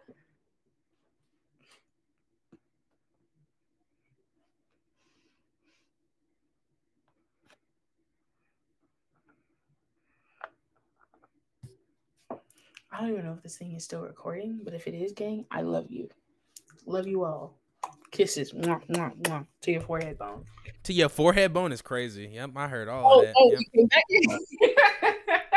Was it still recording? Absolutely, it's still recording, bro. It don't stop until it's done. I wasn't sure. I wasn't sure how the setup works too much, but it was like to your forehead bone. Said I. I don't know if this thing is still recording, but I just want to know I love you all. Kisses on the forehead bone. Crazy. Absolutely. Absolutely. They're tuning in to the Word of Reason pod. I'm giving them a big old hug through the screen. I'm forehead kiss. Mwah. Give you a forehead kiss. I'm a very affectionate individual. So I remember asking David, I said, I asked him today, I said, David, can I hug you? And usually David would have answered. And hold on, usually David would have answered, been like, bro, what? And he would have made like some weird face, and be like, ah, you know what I'm saying? this time he was like, the only way I can hug you is virtually. I was like, thanks God. Wow, really gonna work in our friendship. You know, it took a lot of strength to say that. Really, you did so good. You did great. Thank good you. job. Because I was looking at, yeah. I'm like, how in the world is it going to be physically? I was like, how can I potentially do so? like a FaceTime hug? Is that is that what you're talking um, about? I was like, cause I know good and well you're still at work right now. You're so funny. I would have given you a hug over the FaceTime. I definitely I hug Joe through Joe and I are long distance, so I hug him through FaceTime all the time. I would have hung up. okay, I'm kidding. I well, no, you're so funny about that because most of my friends are like not affectionate. Like I have another friend, I love her to pieces, and I kiss her through the phone and she dodges them. Mm. Like she's she's fighting demons. Like she dodges them. Like she's in Demon Slayer herself. I That's like, wow. wild. That is wild. Yeah, I was like, wow. Okay. And then every once in a while, I trick her whenever her internet's bad, so she's lagging. So I know I get multiple out of it. Uh, that is. that has gotta be virtual harassment, bro. Be- harassment is harass. Harassment. Mm, got that wrist to it. No, let me stop. Okay. Anyways, James 5, effective prayer. And it literally reads Is anyone among you suffering? He should pray. Is anyone cheerful? He should sing praises. Is anyone among you sick? He should call for the elders of the church and they are to pray over him, anointing with the oil in the name of the Lord. That's what happened to you, David. Because mm-hmm. they were the elders of your house. Mm. Another role, another role. the prayer of save the sick person, and the Lord will raise him up. If he has committed sins, he will be forgiven. Therefore, confess your sins to one another and pray for one another so you may be healed. The prayer of a righteous person is very powerful in its effect. Elijah was a human being as we are, and he prayed earnestly that it would not rain. And for three years and six months, it did not rain on the land. Then he prayed again, and the sky gave, gave rain, and the land produced its fruits. My brothers and sisters, if any among you strays from the truth, and someone turns his back, let the person know that whoever turns a sinner from the error of his ways will save his soul from death and cover a multitude of sins. That's what chapter 5 is on. Mm-hmm. Chapter 5 at least part 13 through 13 through 20. Mm-hmm. That's what it's on. It's about praying for one another and and finding God and allowing God to work through the community. That's like what it's about. And in order to do that, we have to be open to receive. Yeah. And we can backtrack through all of these different things and still understand that while we are trying to, and this goes back to the season of singleness, while you're trying to um, understand, comprehend, learn, you're going to need a brother or sister in Christ. Yes. You're going to need them. And you can't say no to them because if God has them for you, you need to receive them because they're, they're probably some bomb people. He's made them to be that way. Mm-hmm. Like, just like I said at the beginning, like, there's no part of David that I'm like, I, I love this part of you and love is an action it's a choice so even when david is talking about things that he may have did in his past that he's not proud of i'd still go back and hug that david straight up mm, big strong hug i'm so for real because i like, literally can imagine myself doing i'd hug little david i'd hug this david i'd hug david in the future i'd hug david whenever he was in the midst of battling pornography and masturbation or whatever else was going on I'd hug that David the same and tell him how gorgeous he is and how much he is loved by the Lord. And how can I pray for this David? Man, I tell you, that's then, the that would have murked me spiritually. Would have folded me. Power of prayer is powerful. The prayer the of a righteous of person is effective. Yeah. Very. You need it. You absolutely need it. You need it, and you need the community. Mm-hmm. Oh, what you think? I'm thinking about how how much was covered, and I'm thinking if there was anything that was missed, but I feel like there wasn't anything missed. It was all addressed and it was all connected. that was what was a little more surprising as well was that it legitimately yeah. connected from all points. Yeah. I think I was honestly, I was like, oh, I don't want to be on here rambling, but I was like, I'm not no, gonna, gonna lie. To hold you accountable to what we talked about yesterday, you are doing phenomenal. Oh, thank you. And I mean that so sincerely. I'm not just on here lying, talking about some, yeah, Jess, you're doing great. And then we get off and be like, if you cut me off one more time, you're done. I'm not gonna. uh, I think that's what my was on today. Is that real relationships are the best relationships? Yeah. And I was like, being like, okay, that's what God, like, you know, that's what you want me to keep in mind, is because David and I have a genuine, real relationship because we did not stop at just the things that were hard for us. We pushed through them and went through them and them. So now we have genuine intimacy in our friendship. That's a real relationship. Mm-hmm. When I tell you to to the guys out there who feel like uh, maybe maybe you want to um, be friends with a girl and you just cannot trust yourself because my dad also made this point as well um, is that if you know you're struggling with your self-control take that time because that that right there is genuinely excusable. If you do not trust yourself you've acknowledged the problem now let's work on it. Now that person doesn't have to be with you but can help you from a distance mm-hmm. um, it doesn't mean like i have to sit in my room and go through you know isolation in a straitjacket for the next month to make sure you know you never think of another woman like that way ever again it's you need to also take time for yourself to recuperate. Find out where the triggers are, find out where the issues are, and most importantly, find out where it came from. Mm-hmm. That is something yeah. that we have got to take the time to do because we feel like our past goes away once we come to Christ. Yes, we're forgiven of our past and we're cleansed, and we still have to find out things that we did that we may be carrying over in our walk now. Um, right. Because we. No, that's the thing. Mm-hmm. Go ahead. Yeah. So oh my bad. No, no, no, you get, you get. so good, Jessica, and then it was like, oh. It's like, oops. that nah, if anybody, I struggle with cutting people off and being an active listener. Mm-hmm. And I also feel like I ramble too much sometimes. I honestly have at the best, but yeah, I'm working on it. My that's that's another thing is like you can't function out of the past, and you also need to understand where these things come from, just like you were saying. Mm-hmm. So I understand where these things come from, and my friends are helping me walk through healing in those areas. Mm-hmm. Bomb community, And back to what you were saying, don't what we were talking about, don't apply worldly outcomes to godly people. You are now godly. You are now godly.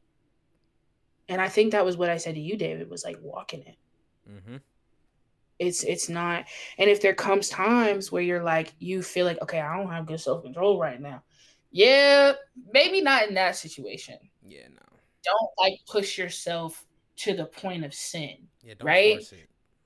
Yeah, but is it bad to be honest with them?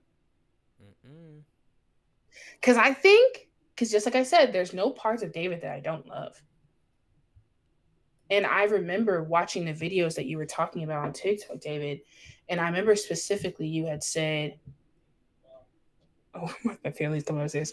Um, I remember you specifically saying that the enemy may try to tempt you and say, "Okay, you want to steal this girl away," da da da. And I don't know who he was talking about, but you were just talking about in general. Mm-hmm. And you were like, "That's not what you want to do. You want this. You desire this. So don't let the enemy twist your desire." So you may think, okay, I have a lack of self control, and you may honestly really have a lack of self control. And if you communicate through that, and and you allow that person to get curious with you, they may be able to love you, or no, they're most likely if they're sent by God, they're going to be able to love you through that, mm-hmm. And walk in that healing process with you.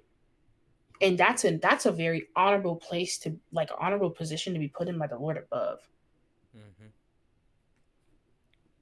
essentially saying get somebody just like Jessica to keep you accountable. and get like David to be your bestie and play overcook with you. Don't even and talk about your... over. But you don't never play no blick block. Nobody knows what blick block is. It's Roblox. This man has a I don't want to say unhealthy obsession. It's, and it's become less. Uh, it's become a lot less unhealthy. I play it like once every two weeks. I'm busy. He's busy. He's busy now. Thank you, Lord, I forgot about the work I had to do after this, bro. Don't worry about it. We'll, we'll worry about it next month. the what? We will. I, I'm gonna take a hiatus. I'm going on vacation for like three weeks. So we'll be all right. Wait, what are you talking about right now? I'm lost. Talking about the workload. Talking about. Oof. It's it's fine. Would you like some help? To be honest, not necessarily. No, because it's it, it's editing. ah, oof. I don't know about that. now, now I could. You know, you did. David taught me how to do clips. I did. So you did clips. That's exactly what I'm working I, on. That was one of our first bonding moments. Oh yeah, it was. Yeah, because you were like proud dad moment. And I was like, I love this guy. I did say that. Yeah. Bruh. I was like, oh, because you remind me of home. Of home? Oh uh, wait, yeah, like the movie. Remind me of home. No, God. Oh, oh, oh. Yeah. Genuine. I think I find people most pleasing to me and and edifying in our conversations and fruitful to my life. In addition to it, is when they are reminders of God. Mm, that is an extremely large compliment. I'm finna yeah. start nay naying. I'm finna hit the whip. Ah, you're so funny. yeah, those are the most pleasing people. Oh my I think gosh. that's how I knew. I knew Joe was. That's how I knew Joe was like one of those ones. Mm-hmm. I didn't know what he was. I didn't know who he was. I didn't know who he was supposed to be. But I was like, nah, this man is straight from the Lord. I was like, puh, this man is warm in spirit. What's going on here? So it's one of those things where it's like, I just genuinely love you because you remind me of home. You remind me of my father. Mm-hmm. How can I not love you? I, I that that's got me all smiley because I'm like, oh, when you see, actually, I was like, oh, here it goes. here we go.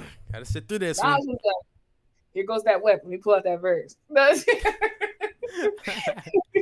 said Jesus wept and David wept. That's oh my gosh.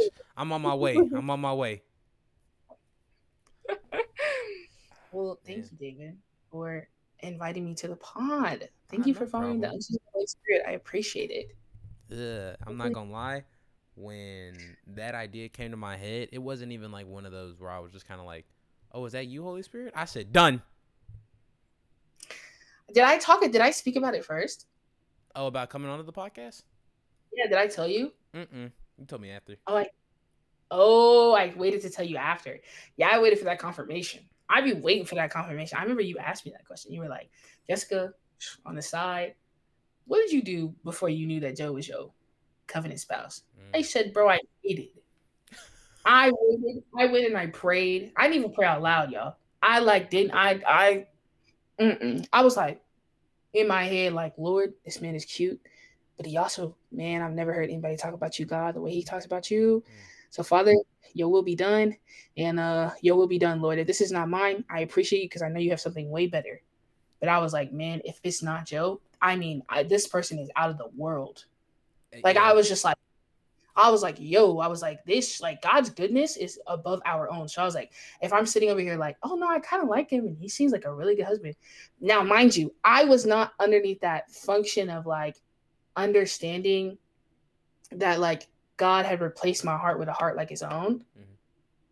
So I was like, I was like thinking, oh, my version of goodness isn't up to par with God's. And God was like, no, place this. I place this. This is the standard. Like he's meeting it. That's why you feel like this. And I was like, really? So hype. Just wait. Yeah, I waited. I waited. I waited and I treasured. Oh my gosh, bro. Cause uh, Crazy. no, I'm waiting. Yeah, yeah, yeah, yeah. Cause you waiting. Amen. Amen. Don't say that too loud. Don't say that too loud. you know what I'm saying? Yeah, yeah. Sorry about that, bro. Too funny. Oh, No, I absolutely loved being here today, and I'm just very, very thankful that we were able to experience this. I'm usually behind the scenes. I'm usually like, if you're ever like, oh, what is this person doing? I'm usually like, hey, can I help you? Blah blah, because I just heard. Oh my gosh! my eardrum fell out. That was my husband, y'all. That was my husband. He said, bling, bling, bling. It's time to wrap it up. He said, "Come on, Um, yo." That's confirmation. I'm just very, very thankful that I was given an opportunity by the Lord above and that He thought about me for this specific talk. Hopefully, no, hopefully, I know that this is going to touch somebody's heart because these words and this wisdom is not our own, but the Father's above. Um, so I'm thankful to be able to be here and to connect with my friend David. yeah. Boy, I'm Nate. in the name of the Lord. In the name of communion Jesus. to the Lord. Oh yes, yes Bruh. indeed. I'm. You're my best friend. Thank you. You are my best friend, honestly. Yeah, I love you, David, man. It's so it's so good to have good friends. It's so good to have good friends, and it's like completely 110 percent platonic and just safe and Yeah. healthy. That's what you can do when you're functioning like in the Lord's will, and it's so amazing, so And, amazing. I'll be honest, y'all. Before we wrap it up, I will say this: it, t- it takes. I'm not gonna lie. Being on the side where you have to learn how to love and, and love platonically, you're gonna have to, to to learn to be honest too. Be honest when you're uncomfortable. Be honest when you're like, it hurt to say that, but I'm gonna be honest. You know. Oh saying? yeah, Like oh yeah. yeah, you might struggle with the few I loves you. You you might be able you might struggle with the few compliments because you're like, don't compliment me. but it's just like, bro, compliments are normal. Yeah. You can compliment somebody without being flirtive, flirtative, Mhm. and Flirtative, flirtative. I'm adding that to Webster's dictionary next week. He could have just used flirtatious. Oh yeah, I forgot that was a word. Flirtatious. I knew that you thought that was a word. That's all I was like, oh, you said flirtative. oh my gosh. But I, I do want to say thank you so much for having the time to come out here on this pod oh, and having a very fruitful and productive conversation. I knew it was going to be a blessed conversation. And I knew you was going to do fine too. I knew you're going to do okay. Oof. Oof. Yeah. I'm I most definitely was relying completely and totally on the Lord, not even by my own strength. Mm. Wait, what's that, that song? Not by mine. You know what I'm saying? Not Wait. by spirit. By his spirit, God. By your you know what I'm talking Yeah, about? I'm singing yeah, yeah, yeah, yeah, yeah. I, I know that song. but I was can sing on the pod. I literally said that, and I'm here singing. So, bro, I am obviously I'm so petrified to sing because it's like I can sing, but I I cannot sing. No, no, no, no. When I, when I say I can sing, I'm not in tone, but I can sing. I'll oh, absolutely. Like, I hit like a few notes and then it'll dip off. He said make a joyful noise. He didn't say what type of joyful noise I had to make. You know that's true, and I'd be making them joyful noises in the in the prayer closet, so you know he hear it. in the, in the, shower in the bathroom, mm-hmm. singing up to, to him. Thank you, Lord, for my water soap. That's wild. uh, oh, what, what were you saying? That you were saying um that it takes time. Joe oh. and I were oh. friends before. You already know how strict I was in myself. Mm. When Joe and I were friends, I was literally he and I both were strict. But I think that's important to know whenever you said that. Allow God to set his desires and make his desires known with each relationship you're in. Yes. Because a lot of this is just platonic. And so you don't want to ruin your friendships. So if you allow him to set the desires, eventually Joe and I did come together. But we started out the way God wanted it to be started out. And we started out respecting our father above. And that's the best way to go about it. Mm-hmm. If it's like, oh, I like this person, I'm not sure if they like me, da da da. Allow God to be like, yes, pursue, no pursue. Yeah. That was like that's what everybody did. Definitely pray that tough prayer. It works. Scrumptious that prayer. it's good though. Some people think it's like bad. They're like, oh, it's like, nah, you knew you were supposed to be letting go of him. now you, you knew. If you feel bad about that prayer, like I don't want to let go, I don't want to lose him. You're already in the wrong heart posture, bud. You gotta go back. You gotta I'm start saying, over. Bro, Cause you gotta be able to, you know what I'm saying? Maybe throw somebody on a curve for the load. You know what I'm saying? Yes. Oh, you have to be ready at any time. You have to be ready at any time. Be like, mm. Mm, God, you want them out? All right. God bless you. I love you, and I'm not interested in this relationship anymore. I'm going to uh, Bojangles. I'm not, I'm not. I'm not taking you with me, bro. I'll drop you off a chicken strip in the mail. You gotta be cold hearted towards them. I'll put an "I love you" note on there.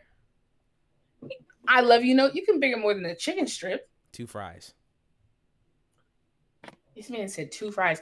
Do you know I've never had Bojangles before? You know, I just had like one piece of like a strip like a few days ago, and I cannot tell you that when I get paid from this job, I am yep. grabbing me a 25 six piece. Like, dude, when I tell you I'm finna screw up some Bojangles so bad, dude. Even though you know how fast food be messing with your stomach. Dude, I'm not gonna lie. Burger King had me on them dog on the dog on toilet. Hershey squirting. I am not eating no fast food burgers no more. I might eat some fried chicken. That probably won't screw me up that bad, but I I cannot rock with fast food.